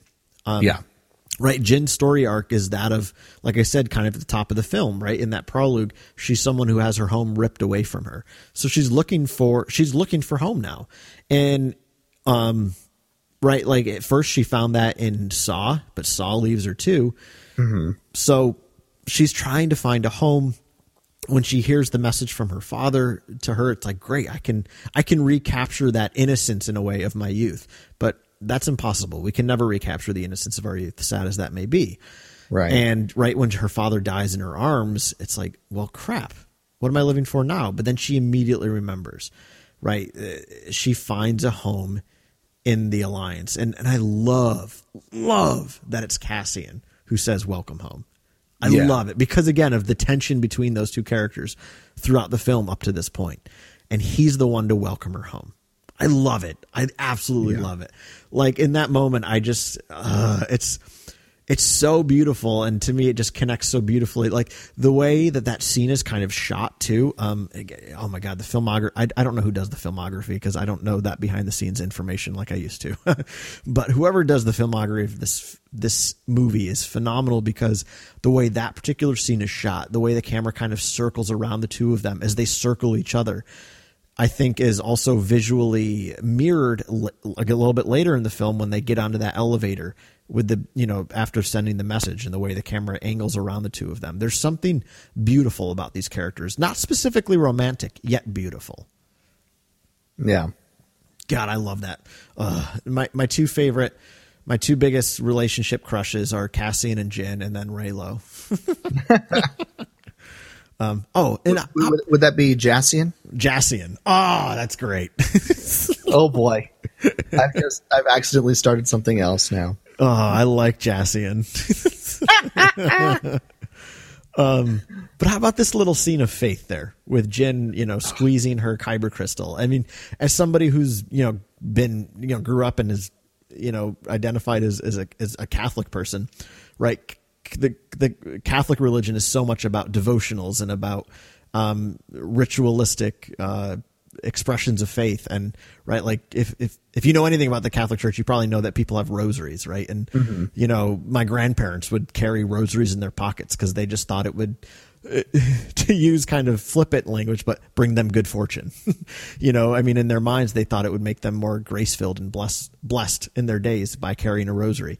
You know and you know my grandfather would tell me stories of you know being in a difficult job interview and reaching into his pocket and just squeezing his squeezing his rosary.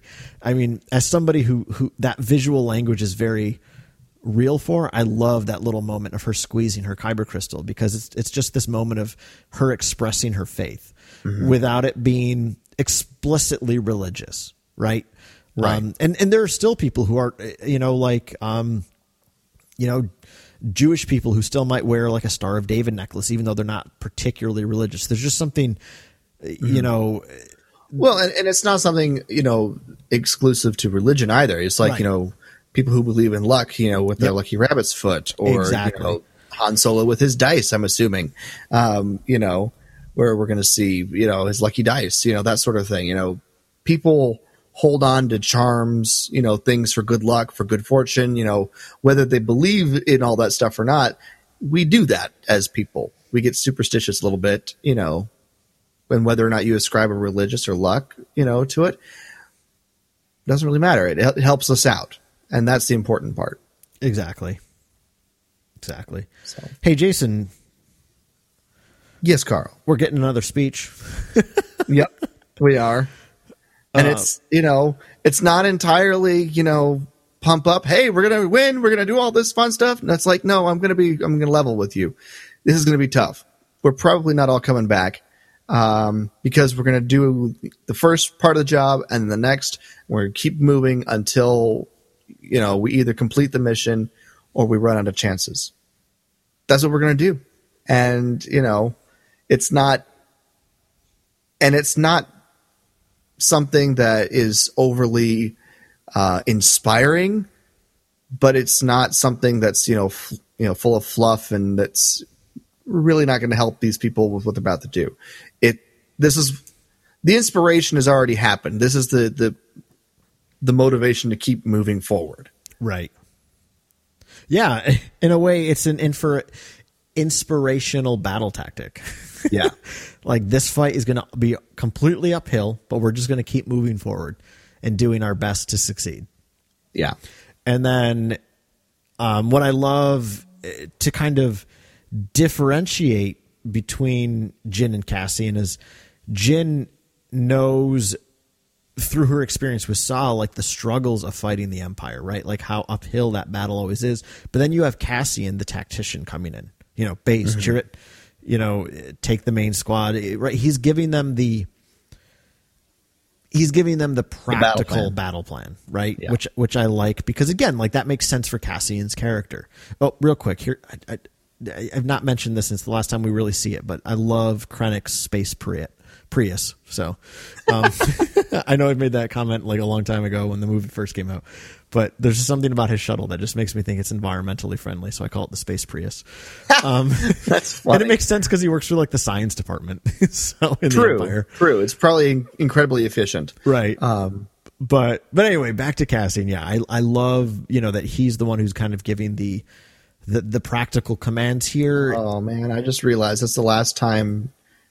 This is the last time Jyn ever has any interaction with Chirrut and Baze. yeah and I'll, i want to say something about that in a second but just let me finish this point really quick and Okay, sorry. no no you're fine i love how again Cassian gives the orders but then he ends with you know once we give the order light the place up right and like i just i love that he kind of he even has like a, a fun little pump up line Yeah.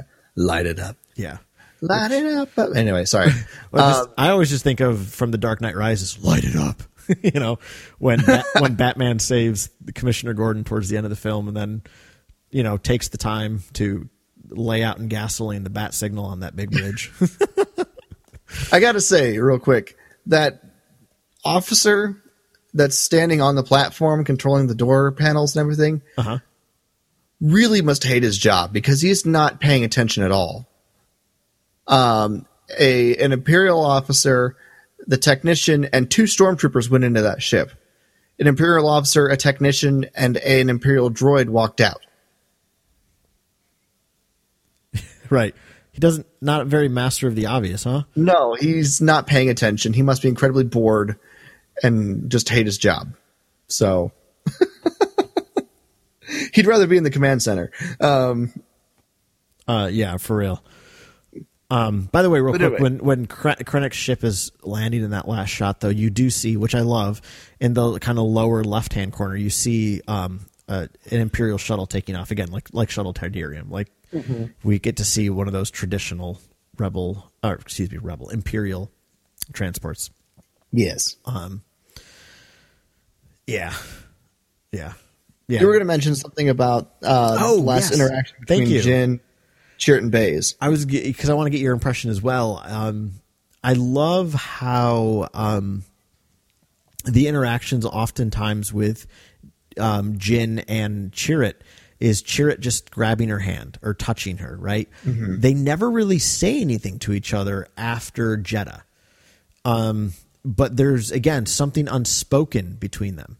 Yeah. And and again, like this is probably obvious as as day and night, and I, I don't know that I've ever said it before, and maybe I'm a little late to the game, but also how cool is it that Chirrut is blind? His character is blind, but yet he's the one who sees most clearly.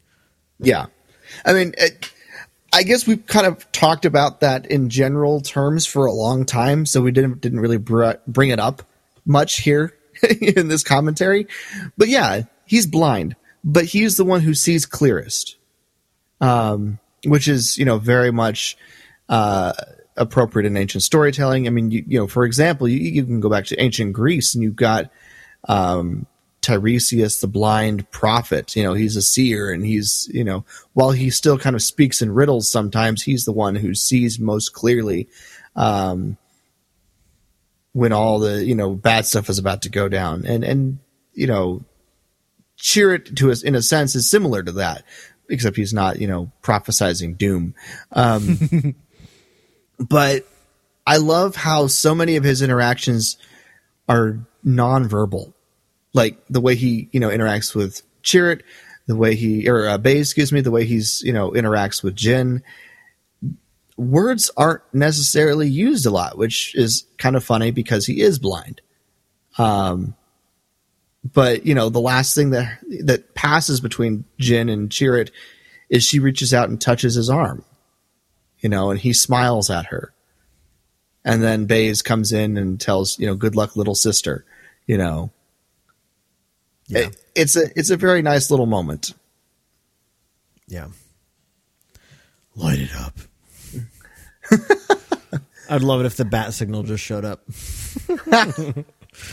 um, this is again like Uh, here's this moment is so, uh, you know, kind of funny to me. Blind. Are we blind? Deploy the garrison. It, you know, everyone's just sort of like, oh, what's going on? They're obviously, you know, they're guarding a data installation. Right. Nobody comes here. So they have no idea how to react when something really happens. Yeah, and it makes total sense, right? Like, Yeah. you think historically to like the events at Pearl Harbor, right? When a lot of these, you know, U.S. soldiers saw like this Japanese Air Force flying towards them, they were just thinking to themselves, "What the hell's going on?" And then all of a sudden, they start dropping bombs. They're like, "Holy shit, what's what's happening?"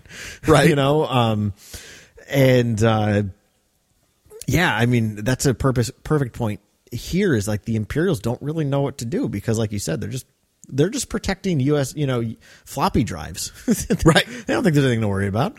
Um, And uh, but that moment is so comical with Krennic because it, it it reminds it makes me think of him as kind of like that muscle muscle mustache twirling villain. Like it's Yes. just like a silly moment.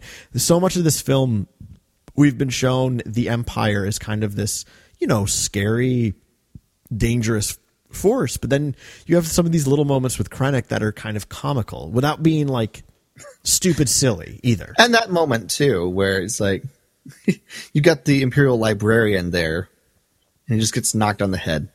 Right. Right. Yeah. Poor Jocasta Nu the emp- the Imperial version. right. People who watched the last season of Doctor Who will know who I'm talking about. He reminds me of Nardole. Oh of the, yeah, um, good old Nardole. Yes. But anyway, Jason, that- I obviously have no idea who you're talking about. I know you don't. So, um, but people who have watched Doctor Who know who I'm talking about. Anyway, but we get, you know, one of my favorite battle sequences in Star Wars, and definitely my favorite sequence in Rogue One is this final act. I love this final act so much. So, oh, it's so good. It's it's so good. Um, what was I going to say? Yeah, I don't know. the, we're the- talking about Krennic, I think. Yeah, but no, but even like this this initial gun, the initial like blaster battle there, though. Again, this was one of those scenes in the movie that made me just want to run home and like grab my like plastic blaster and just run around my apartment, and I did. nice. I bought the Nerf version of Cassian's blaster. I'm not gonna lie. I, I've come this close to buying the Nerf version of either Cassian or Poe's blaster so many times. I don't really like Poe's. It's too boxy. Even Cassian's is a little boxy, but I just I think it looks better. Poe's blaster I think is really stupid looking to be completely honest. I don't love I it. kind of like it. I kind of like it. It's too boxy for me. Um, but then again, I hold everything up to the DL44. So So I love this little moment here with Bodhi because again, it Yeah. shows like his tactical genius, right? Like he knows. well, what- I mean, part of it is he just knows how how these the the Imperial Protocol works, yeah, and so he's able to take advantage of it. yeah. He's so he's so integral to this plot.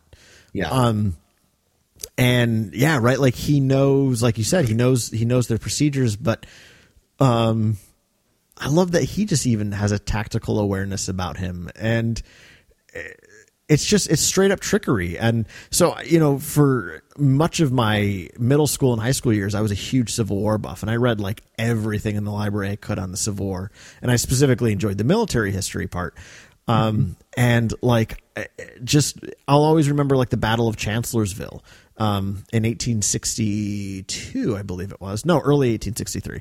Um, how Robert E. Lee's only had like half his forces, yet he smartly um, divided his main force and used this like super elaborate diversionary tactic to make the enemy think there were five times more men than he had. And that's how he essentially won the battle was by tricking them. And Yeah. um, you know, like we see that tactic here in Rogue One, where they're just tricking the the Imperials are thinking that there's way more troopers than there are. right. Right. P.S. There's some Civil War history for you. There you go. there you go. Um, well, we are getting ready to just really kick off the Galactic Civil War. That's right. So Uh, and I, I love these officers, right? Like they're like, "Holy crap, what is going on?" get Admiral Gorda immediately. And I always like to imagine Admiral Gorda has been like sitting in his robe, just enjoying a cup of tea somewhere. yes, he's just wearing his silk bathrobe and slippers. His, Right, exactly. His wampa, his wampa, his wampa slippers. Exactly. It's got to be Wampa slippers. Um, and then you got essentially Winston Churchill as a Mon Calamari uh, leading the battle here. Um, God. in Admiral Raddus. Gotta love Admiral Raddus. I love him. I, I Admiral pref- Ra- as much as. I've always loved Ackbar, I prefer Admiral Raddus just because. Wow. Well, Return of the Jedi, right? Things start getting a little hot. Like, you know, full all tra- tra- troops prepare to retreat. Like, we'll never get another chance of this, Admiral. We have no choice in no reason. Our cruisers can't repel firepower of that magnitude. She Han will have that shield down. We got to give him more time. um. Anyway, it, it just makes me think that you know Mon Calamari are predisposed to be uh, fleet admirals.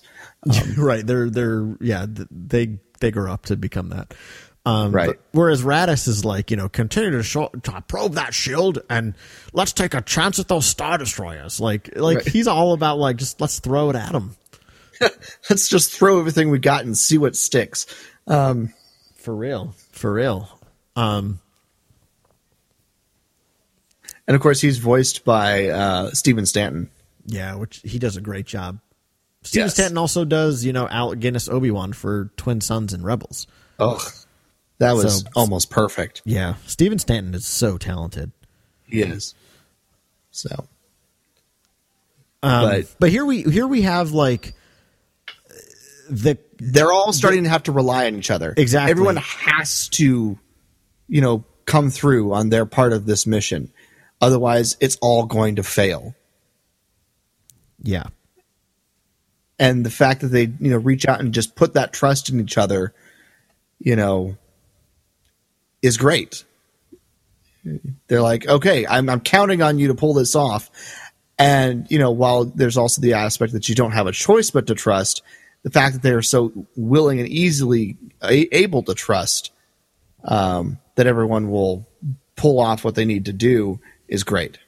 oh yeah completely agree So, yeah um I also love this moment here too, where they're like, "Yes, we're gonna do this," and then, "Yes, it worked."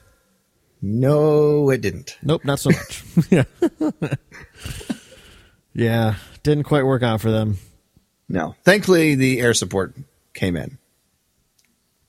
And this is great. The music there, the way that the, the the the fanfare swells, and um, oh my gosh, why am I blank? What's the name of the general who's in charge of Blue Squadron? Uh, Merrick. Thank you, General Merrick. Just you know, with that beautiful mustache, just smiles and chuckles. I, I will I will say that I I only really remember some of these lesser generals' names uh, because I watched this like two weeks ago with Kyle when I was up in Phoenix, Kyle Baca when I was up in Phoenix training for a new job, and we were trying to remember all their names and we looked them up while we were watching the movie. So I've I've seen this movie now twice in two weeks, and it's I should watch it again next week. Um, I like this movie. Yes. I, I the idea, I don't know. I, I love the um the almost fishbowl look of this bridge and the fact that it's kind of hanging off the bottom of the ship is kind of unique too. I don't know. I like I like Raddus's ship here.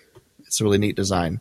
Oh, and then of it's so course the um the resistance cruiser in The Last Jedi is called the Raddus. Yeah, which is awesome. Yes. Um, what was I gonna say? Whoops. I don't know. Um I was talking about the design of the ship. Yeah, no, I I love it because it just feels so uh, in line with like a Mon Calamari cruiser from Return of the Jedi, and all the Cal- the Mon Calamari cruisers in Return of the Jedi look a little bit different, which I love. Like Home One, Home One to me is my favorite just because it looks the coolest to me. But then you have, I think it's called like Liberty is the name of one. It has like little wings, what looks to be like wings off of it Yeah. and again like i like that because it shows even even in their fleet design the alliance is diverse um in the sense that like right not everything of theirs is like f- factory created to look the same right every star destroyer looks the same um but all these alliance capital ships have something uniquely different about them Right. And of course, the, you know, logistical part of that is that, you know, it's cobbled together and they don't, you know, it's, you know, a bit of this and a bit of that. Logistically, that's the reason. But the look of it is also really cool. So, um, I appreciate that. And I'm, I think Raddus's ship is called the Resolute. I'm not sure. i think you're right yeah i i'm not 100% either but i'm pretty sure you're right with the resolute um uh I'm looking it up right I, now. I, I love this. Uh, I love this particular uh, X-wing pilot because he's the one we get the most direct like dogfighting experience with. But the way he just blasts through the, um, those aren't called shield generators. What are the names of? This is sad. I can't believe I don't remember. On the tops of the star destroyers, the big circle things that obviously Oh. are like responsible for the shielding. What are those things called? They're not shield generators, are they? yeah. Yeah. I mean that's essentially what they are. Yeah. They're shield generators. Okay, but I love the way he just blasts that one and flies through it. It's just oh, it just it's so it looks so good. Yeah. Um, by the way, too, when all the Tie fighters come flying out there, um, would again like I love the score choice there by Giacchino. Again, he's playing his new Imperial theme, and it's just Yeah. like oh crap, here comes all the fighters. But Right. if, if you think about it, like yes, this is a much smaller rebel fleet, but they're those pilots are probably a, a lot more skilled, right? Because like you said, you know, I think one of the things that's very important to be established in this the the OT era is that these troopers are not as efficient in the cl- as the clone troopers and and that era of Star Wars because they don't need to be, right? They're not Right. fighting a war. Um, they're there to just essentially bully people, and even these these fighter pilots, like they're just they're these are guys who are just probably run maneuvers around a planet that's always been safe their entire duty time and then like oh crap here we've got to engage these pretty gifted pilots we're really not up to snuff Yeah. By the way, I love the fact they found the old archive footage of Red, Red Leader and Gold Leader and, and stuck them in here. Uh, that was a that was a surprise that caught me off guard, and I almost like I, I think I cheered out loud when I first saw this movie. um, when that happened, what what what did you think about that? i i honestly just i didn't care.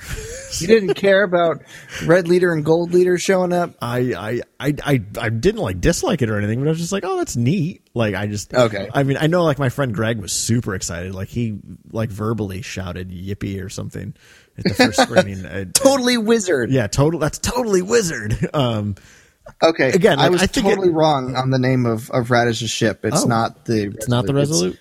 the Profundity. Oh, okay. The profundity. That's a great name too, though. Such a such a great word. The profundity. Kind of like the pers- pers- pers- supremacy. Sup- Yes, the supremacy. The profundity. All aboard the profundity. Correct. Yes. All right. Oh, and I've said it before, but I'm not a guy f- for armor, you know, for stormtrooper armor. It's not my thing, but I love the shore troopers. I absolutely love the look of the shore troopers. So, They look great. yes. But here we are. This is where the heroes start going down one by one. Yeah. And the music changes too, right? Like the the musical language of the film starts to take a more tragic turn here. Um, Yeah. And again, I, obviously, I can't say enough about Giacchino because I freaking love this man as a composer. Um, but the Battle of Scarif up to this point has been kind of like your typical Star Wars action music. It's been borderline fun on occasion, right? Like it's been adventurous, it's been whimsical, but now everything kind of drops into this like minor cut, minor t- tone, right? Like these these minor chords, and things are now starting to get really serious and very dangerous, very like um, Tragic. thank you. exactly. Yeah. Um, and the first one to go down is a droid, right? Like it's it's not even a living person, but yet we care. Like we're we're upset. We're saddened by this because he's been Yeah. he's he's been a comical character. We've enjoyed him. He's been essential. He, I mean, he's essential here, right? He's the one who helps them find the the plans to the Death Star. Also, because because he's an imperial droid, he's able to get into the system without anyone knowing. Right. Yeah, he and he and Bodhi are, are again so integral to this particular the success of this mission. Yeah. Um. Of course, Bodhi's the next one to go. Right. um, but I love that. Right, like we get that Last Jedi um, nod here with um, hyperspace tracking. Mm-hmm. Um, now, what's funny is like I'd never, uh, even when I saw Last Jedi, I just I didn't think twice about how it connected to Rogue One, because when when she says hyperspace tracking, I just assumed that's how um, Vader's ship finds them at the beginning of A New Hope because they have this thing called hyperspace tracking. That's how that's how I figured it played in. But then obviously they don't bring it back until Last Jedi. Um, so it's neat that they did that to connect it to Last Jedi. Yeah. But my immediate thought was like, oh, cool, that explains the beginning of A New Hope. Um, is right hyperspace tracking. Yeah. So, um, oh, th- uh, this is. I, I'm starting to get lost in the the action. I know, I know, me again. too. I'm like, I don't know what to say because it's just like I just want to watch. right, right. But uh, oh yeah, this is here comes like This my is- part. Here comes the you know, the master switch theme from the track, right? Yeah. The you know as David Collins expertly told us in the last episode of Star Wars Oxygen, which is sadly no more.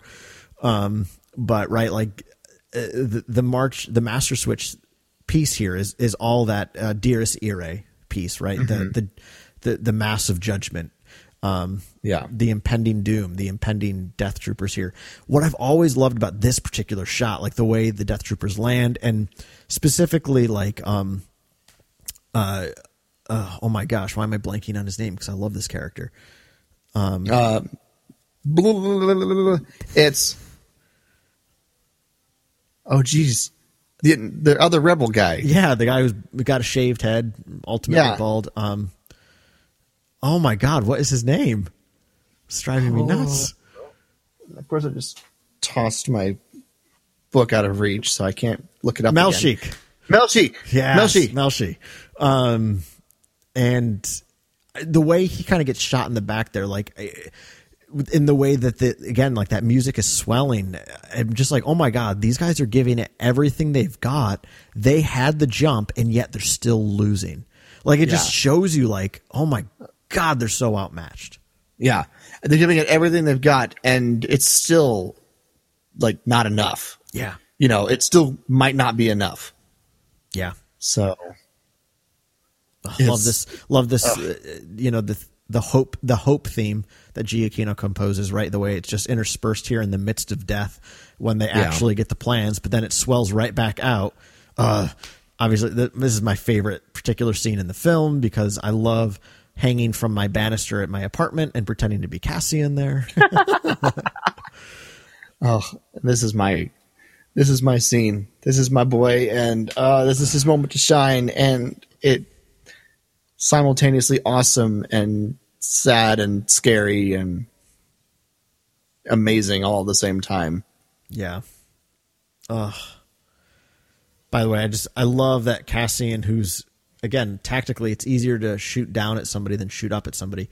Cassian's hanging with one arm and still takes out two elite death troopers with like two shots. He's such a badass. the, the nice thing about uh, Krennic being there and being the one who who ends up taking the shot that knocks Cassian down, as we'll see in a minute, is that you know Krennic isn't just you know sort of the brains and the the mad mustache twirling guy, you know, in all of this. He's willing to get his hands dirty and isn't too bad at it either. So Yeah. Right. Like it establishes that Krennic is good with his gun too. yeah, By the way, the again the way the music ducks out there for a second as Cassian crashes down, like when he lands on his back first, like still that's also oftentimes will give me like it'll just bring tears to my eyes, like how brutally these guys are being dealt with without it being over the top brutal, right? Like it's not a, like an R-rated brutality, Right. Uh, which again would all, in my opinion, will forever be out of place in Star Wars. Quick Yeah. little side note, because I know there are a lot of people that want it, but I never want an R-rated Star Wars movie. It's not No. doesn't belong. Um, but yeah, there's there's a brutality here without it being over the top, and right the brutality to what happens to Cassian, and now just eh, how how brutal it looks with Ca- uh, Chirrut here, the way he just passes in um, Baze's arms, but right before he goes, he gives that gentle beatific smile, if you will, um, because Baze has recaptured his faith. Yeah. I one thing I will say that I just thought about this now, um, is it's probably you know beneficial that Chirrut is blind because if he could see, who knows if he would have even had the faith to pull off what he did to turn on the master switch. That's a that's a really cool point, Jason. Yeah, it, it's one of those things where you know, not being able to see was probably more beneficial for him in that in that moment because he didn't know what it was he was going up against. Is that exactly? Yeah, So yeah. Um. So now, it- I'm, I'm getting lost in the battle again. Uh, well, I love the tactical genius of Raddus, right? Like mm-hmm. this is it's a very expositional line, but so necessary. Like that star destroyer is disabled. Like he takes notice of it. He's about, and finally Bodhi gets through, and Raddus is told like you've got to bring that shield gate down because we've got the plans. Raddus immediately knows what to do because that star destroyer is disabled. you know? right. Um, there's a reason why he's the admiral. Yeah, yeah. He like again just Im- immediately knows what to do, and um, I always thought that line Bodhi says like you know this one's for you, Galen, was kind of corny and a little bit cheesy, out of place. But if you really think about it, it makes perfect sense for his character because why is he doing all this? What set him in motion to going here? Galen. We learned earlier it's Galen, right? Um, You know, he told me if, if if if I wanted to, I could do something more. I could be something more, and that's this one's for you, Galen. Um, yeah. He's fulfilling what Galen started. Yeah. And that's that's so good and so special to have that happen. And then of course, I've said it before, uh, you know, the grenade goes into the hold there. In any other, you know, action movie, the hero would just toss it out. But, you know, not not in Star Wars, not this time. Um, and Bodhi goes out, and then Baze goes out, uh, you know, affirming his rediscovered faith. Um, you know, showing that Chirrut was right to believe in him in that way. Um, ugh, and now we're just down to, you know, assuming, you know, we assume, We assume it's just Jyn. down Jyn. Yeah. we're just down to Jyn. Yeah. You know, This is this is a scene that a lot of fans have, have talked a lot about how much they love the scene with It's the cool. with the uh, Hammerhead Corvette. Yeah. And yeah, it is really cool. It's so so so cool. Um and again, it just it has me visually thinking again of a comparison between this film and A New Hope. So here you have again when they zoom out and you see it, and the Hammerhead Corvette is significantly smaller than a Star Destroyer. It's a little tugboat, but it's pushing this massive ship. It's, Right. it's in control. And what's funny, right? Like when A New Hope opens, we have a a very small rebel ship being pursued by the big, mighty, powerful empire. But here we we are told in the in this the Battle of Scarif, the story of Rogue One shows us that this little um, focused force can overthrow the power of the empire, right? And I, I like that again, just visually, the Hammerhead Corvette represents for us, like even though it's a smaller force, if it know if it knows what it has to do, it can mm-hmm. get it done. Right. Right. That's such a, a, a good way to look at it too, because again, that that's it's kind of what this whole rebellion is doing here. It's it's Da- just David versus Goliath, right? it is. It's David versus Goliath. It's they're just nudging open the door here so that our our main heroes, our main saga heroes can step in and take it from there. And that's kind of the whole purpose of this movie. So they're just pushing the door open Yeah, to set the, the to set the stage for the saga films. right. And the OT. And did you say that on purpose, Jason? Because they literally do open the shield gate, right? They uh-huh. open the gate here. I kind of yeah, a little bit. so And that, that great swell of the hope theme again, right? As that happens. Um,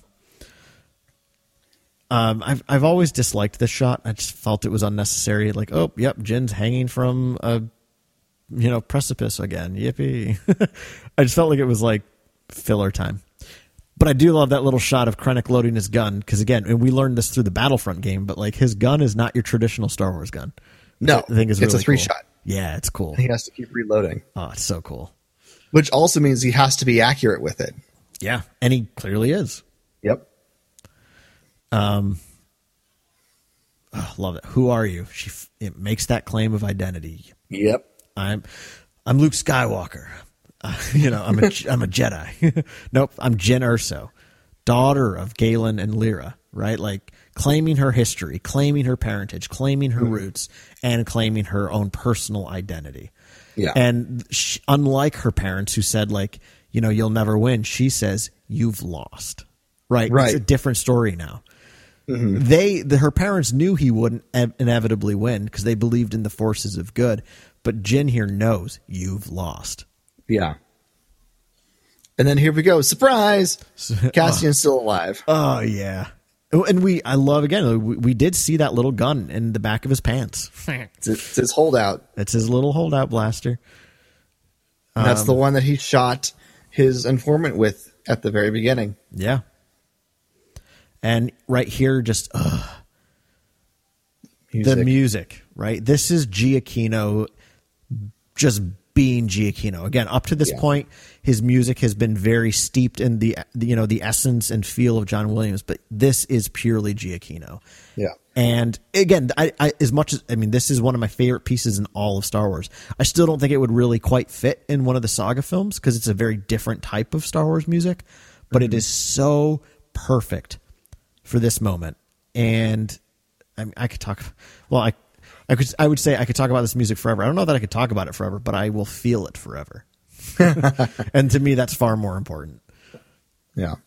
And that's what the uh, music is supposed to do. You're supposed to feel it. It's supposed to Yeah. help convey the emotion of the story and, you know, take us along the journey. And I like what we've said how of how different it is. It is very different in what it does and and how it does it. But yet at the same time, to my ear, the melody of it all still sounds very Star Wars. Yeah. So the melody sounds Star Wars, but what it's doing and where it's doing it is very unique. And that's pure Giacchino, as you said. Yeah. Well, and I think what makes it so beautiful, is what Giacchino is able to do is he he gives us a beautiful piece of music, but it's it's so sorrowful too. Um, but again, his what his music captures so beautifully from the moment they send that message up until they're essentially obliterated is that this act is beautiful. Like in the midst of this horror, this devastation, this brutal battle, there was something beautiful that happened here, right? You had these characters give everything for the future they'll never see. And that is something beautiful. That is something, and again, the choir starts here too.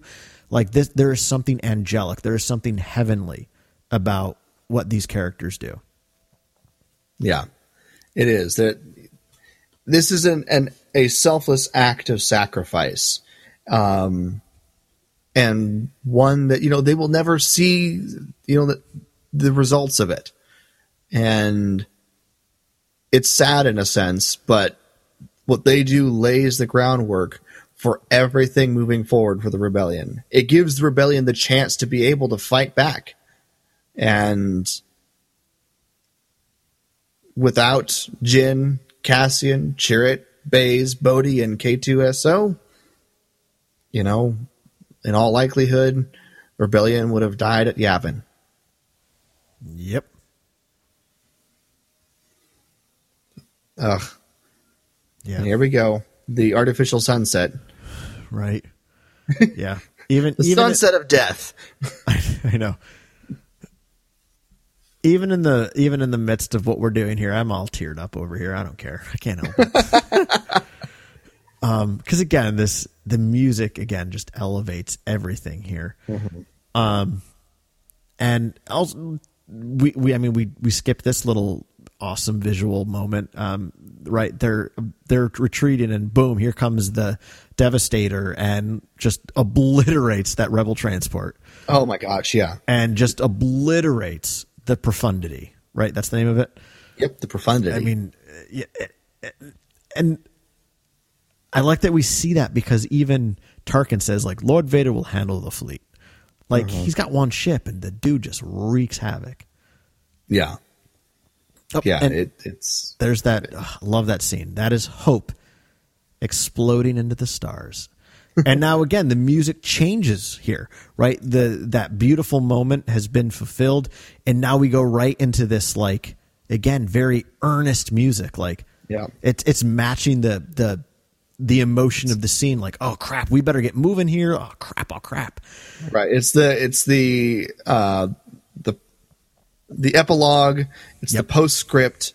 Yeah. You know, this is this is what takes us directly into a new hope. Yes. We had the story told. This is that extra little bit that connects it all. And it is so important to this movie, not necessarily the story, but it's important to this movie in the way that it connects it to everything else. Right. Well, And it's also just freaking cool. yeah. You know, I mean, this Rogue One has is very clearly like an ep, uh, a prologue and an epilogue, which Star Wars movies typically don't have. Um, and right, like a lot of people still like this is their favorite fil- scene in the movie. Um, and I certainly understand why. I mean, when I first saw the movie, this was my favorite moment as well.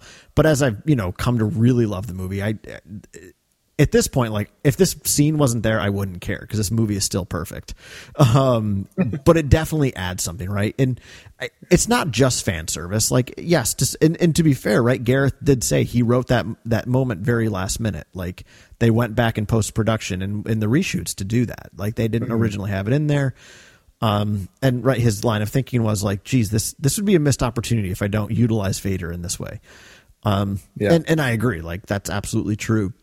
But right when the epilogue piece starts, what is the musical cue? Well, it's this piece called Hope, weirdly enough, but it's ultimately this crazy, frantic choir that um, reminds us of Revenge of the Sith. Yeah. And um, if if any of you haven't listened to, Sorry, I, yeah, I just ahead. have to mention that you know that scene with Leia, I think is essential to all of this because that sums up the ex- extent of the sacrifice that our heroes gave. yeah, Is that they gave us hope, they gave us a fighting shot. Now we can do this. Sorry, go ahead and talk No. about the the soundtrack now. No, all I was going to say is um, it's been pointed out since the film's been out for a while, though, that the, the choir also, if you slow it down, they're actually the notes they hit mimic the Imperial March, which I just think is really cool. Ah, I never knew that That- until I heard that um, online. So That makes sense, and I can kind of I can kind of see it now. I'll have to go back and re-listen to it, but I can see it. yeah. Oh man, Carl, So I love this movie. Carl, Yeah. we could probably do another commentary on this and not repeat anything we said. Easy. Let's do it. This episode is four hours and four hours and twenty minutes long. Go. right, right, yeah. well, Let's do it again. Hit repeat, Right. and uh, we'll watch it again. Um, I, I, mean- love this movie. Absolutely love this movie. yeah, no, this is one of the best things Disney has done since it acquired Lucasfilm. One hundred percent agreed. Ugh, it's so freaking good. Which gives me hope for Han Solo or Solo, excuse me. Me too. So By the way, I am I am so so excited for that movie. um, yeah, I'm more. It's so funny because I mean, it- since the Disney era, yes, the most excitement I have felt was for Force Awakens because understandably it was the first movie back in like 15 years. But the other movies I've been most excited about in a more intense way have been these standalones. Like, yes, I was excited for Last Jedi, but it was again, it was like a prolonged period. I I knew I was going to be excited from day one because I was so excited about the ending of Force Awakens. Rogue One didn't really care about it until like the last few months beforehand. I was and I just but like there was like this intense excitement. And same with Solo now. Like we're only a few months away. We finally get the trailer, and I'm like intensely excited. I'm more excited about Solo than I am Episode Nine. If they were like, "Oh, Episode Nine is going to be come out coming out later this year," I'd be like, "Whatever. I want to see Solo." um, but but anyway, as far as Rogue One goes, this movie just it, it it's just so beautiful. I love it. yeah, it's beautiful. It's fun. It's exciting. It looks cool. There's fantastic characters. Yeah. Um and and it tells a story that we didn't necessarily need to know, but that we are better for knowing. I think you know, as far as Star Wars fans. So Completely agree. Yeah. Um. So anyway, there you have it, everybody. Our Rogue One audio commentary. Um. Hopefully you enjoyed it, and as you know, as always, feel free to share any of your thoughts you're having um, about this. Because my goodness, this is just such a great film. it is. This is not going to be the last time we're going to talk about Rogue One because I mean, you heard us gushing about the movie. we can't help ourselves. Absolutely. But uh, as you get ready for us to come back for our next episode, be thinking about our poll. Uh, we want to know who what your favorite musical moment from A New Hope is. See how we just lead right into A New Hope from Rogue One. yes. And totally planned that, didn't we, Carl? I know. Well, and it also works out perfectly too because next week we're going to go revisit something we haven't done in a while in light of Last Jedi, but we're going to go back to our Act series and look at. We're starting finally Act threes of the Star Wars films, so we're going to look at Act three of A New Hope next week. yes. So there you go. It's it's like it's like we planned it, Carl. As George Lucas would say, it's like poetry; they rhyme. Exactly. Like George Lucas said, there were always six movies, so there were always nine movies. Um, There were always only three, actually. exactly. So, yes. Um, Good old George. but that being said, Carl, if people want to weigh in on the poll, if they want to weigh in on any of our thoughts on Rogue One, where can they do that? Of course, they can do it on Facebook, facebook.com slash Podcast. Follow us on Twitter at WampasLair. Um, our email is WampasLairPodcast at gmail.com. If you would like to support the show on our Patreon, which is always much appreciated, you'd also get access to many mini episodes each week that Jason and I are doing simultaneously. Um, just got to pledge a dollar. Head on over to patreon.com slash podcast. Yep. And those are fun. Carl's got his uh, Star Wars Reflections. Reflections. Ah, thank you. Uh, Star Wars Reflections, and I've got the uh, Wampa's Lair background spotlight. So as you should really be uh, in on those. Those are fun for us to do. So, yeah. but They really are. anything else, Carl? Before we wrap this up and enjoy the rest of the music here. I am all set. All right. Well, thank you everyone for listening to this episode of the Wampa's Lair podcast. It's been episode number 270, Rogue One commentary. For Carl, I'm Jason. And remember, until next time, uh, I just We will see you next time, in the Wampa's in the Wampa's Lair. Oh my god. I was listening to the music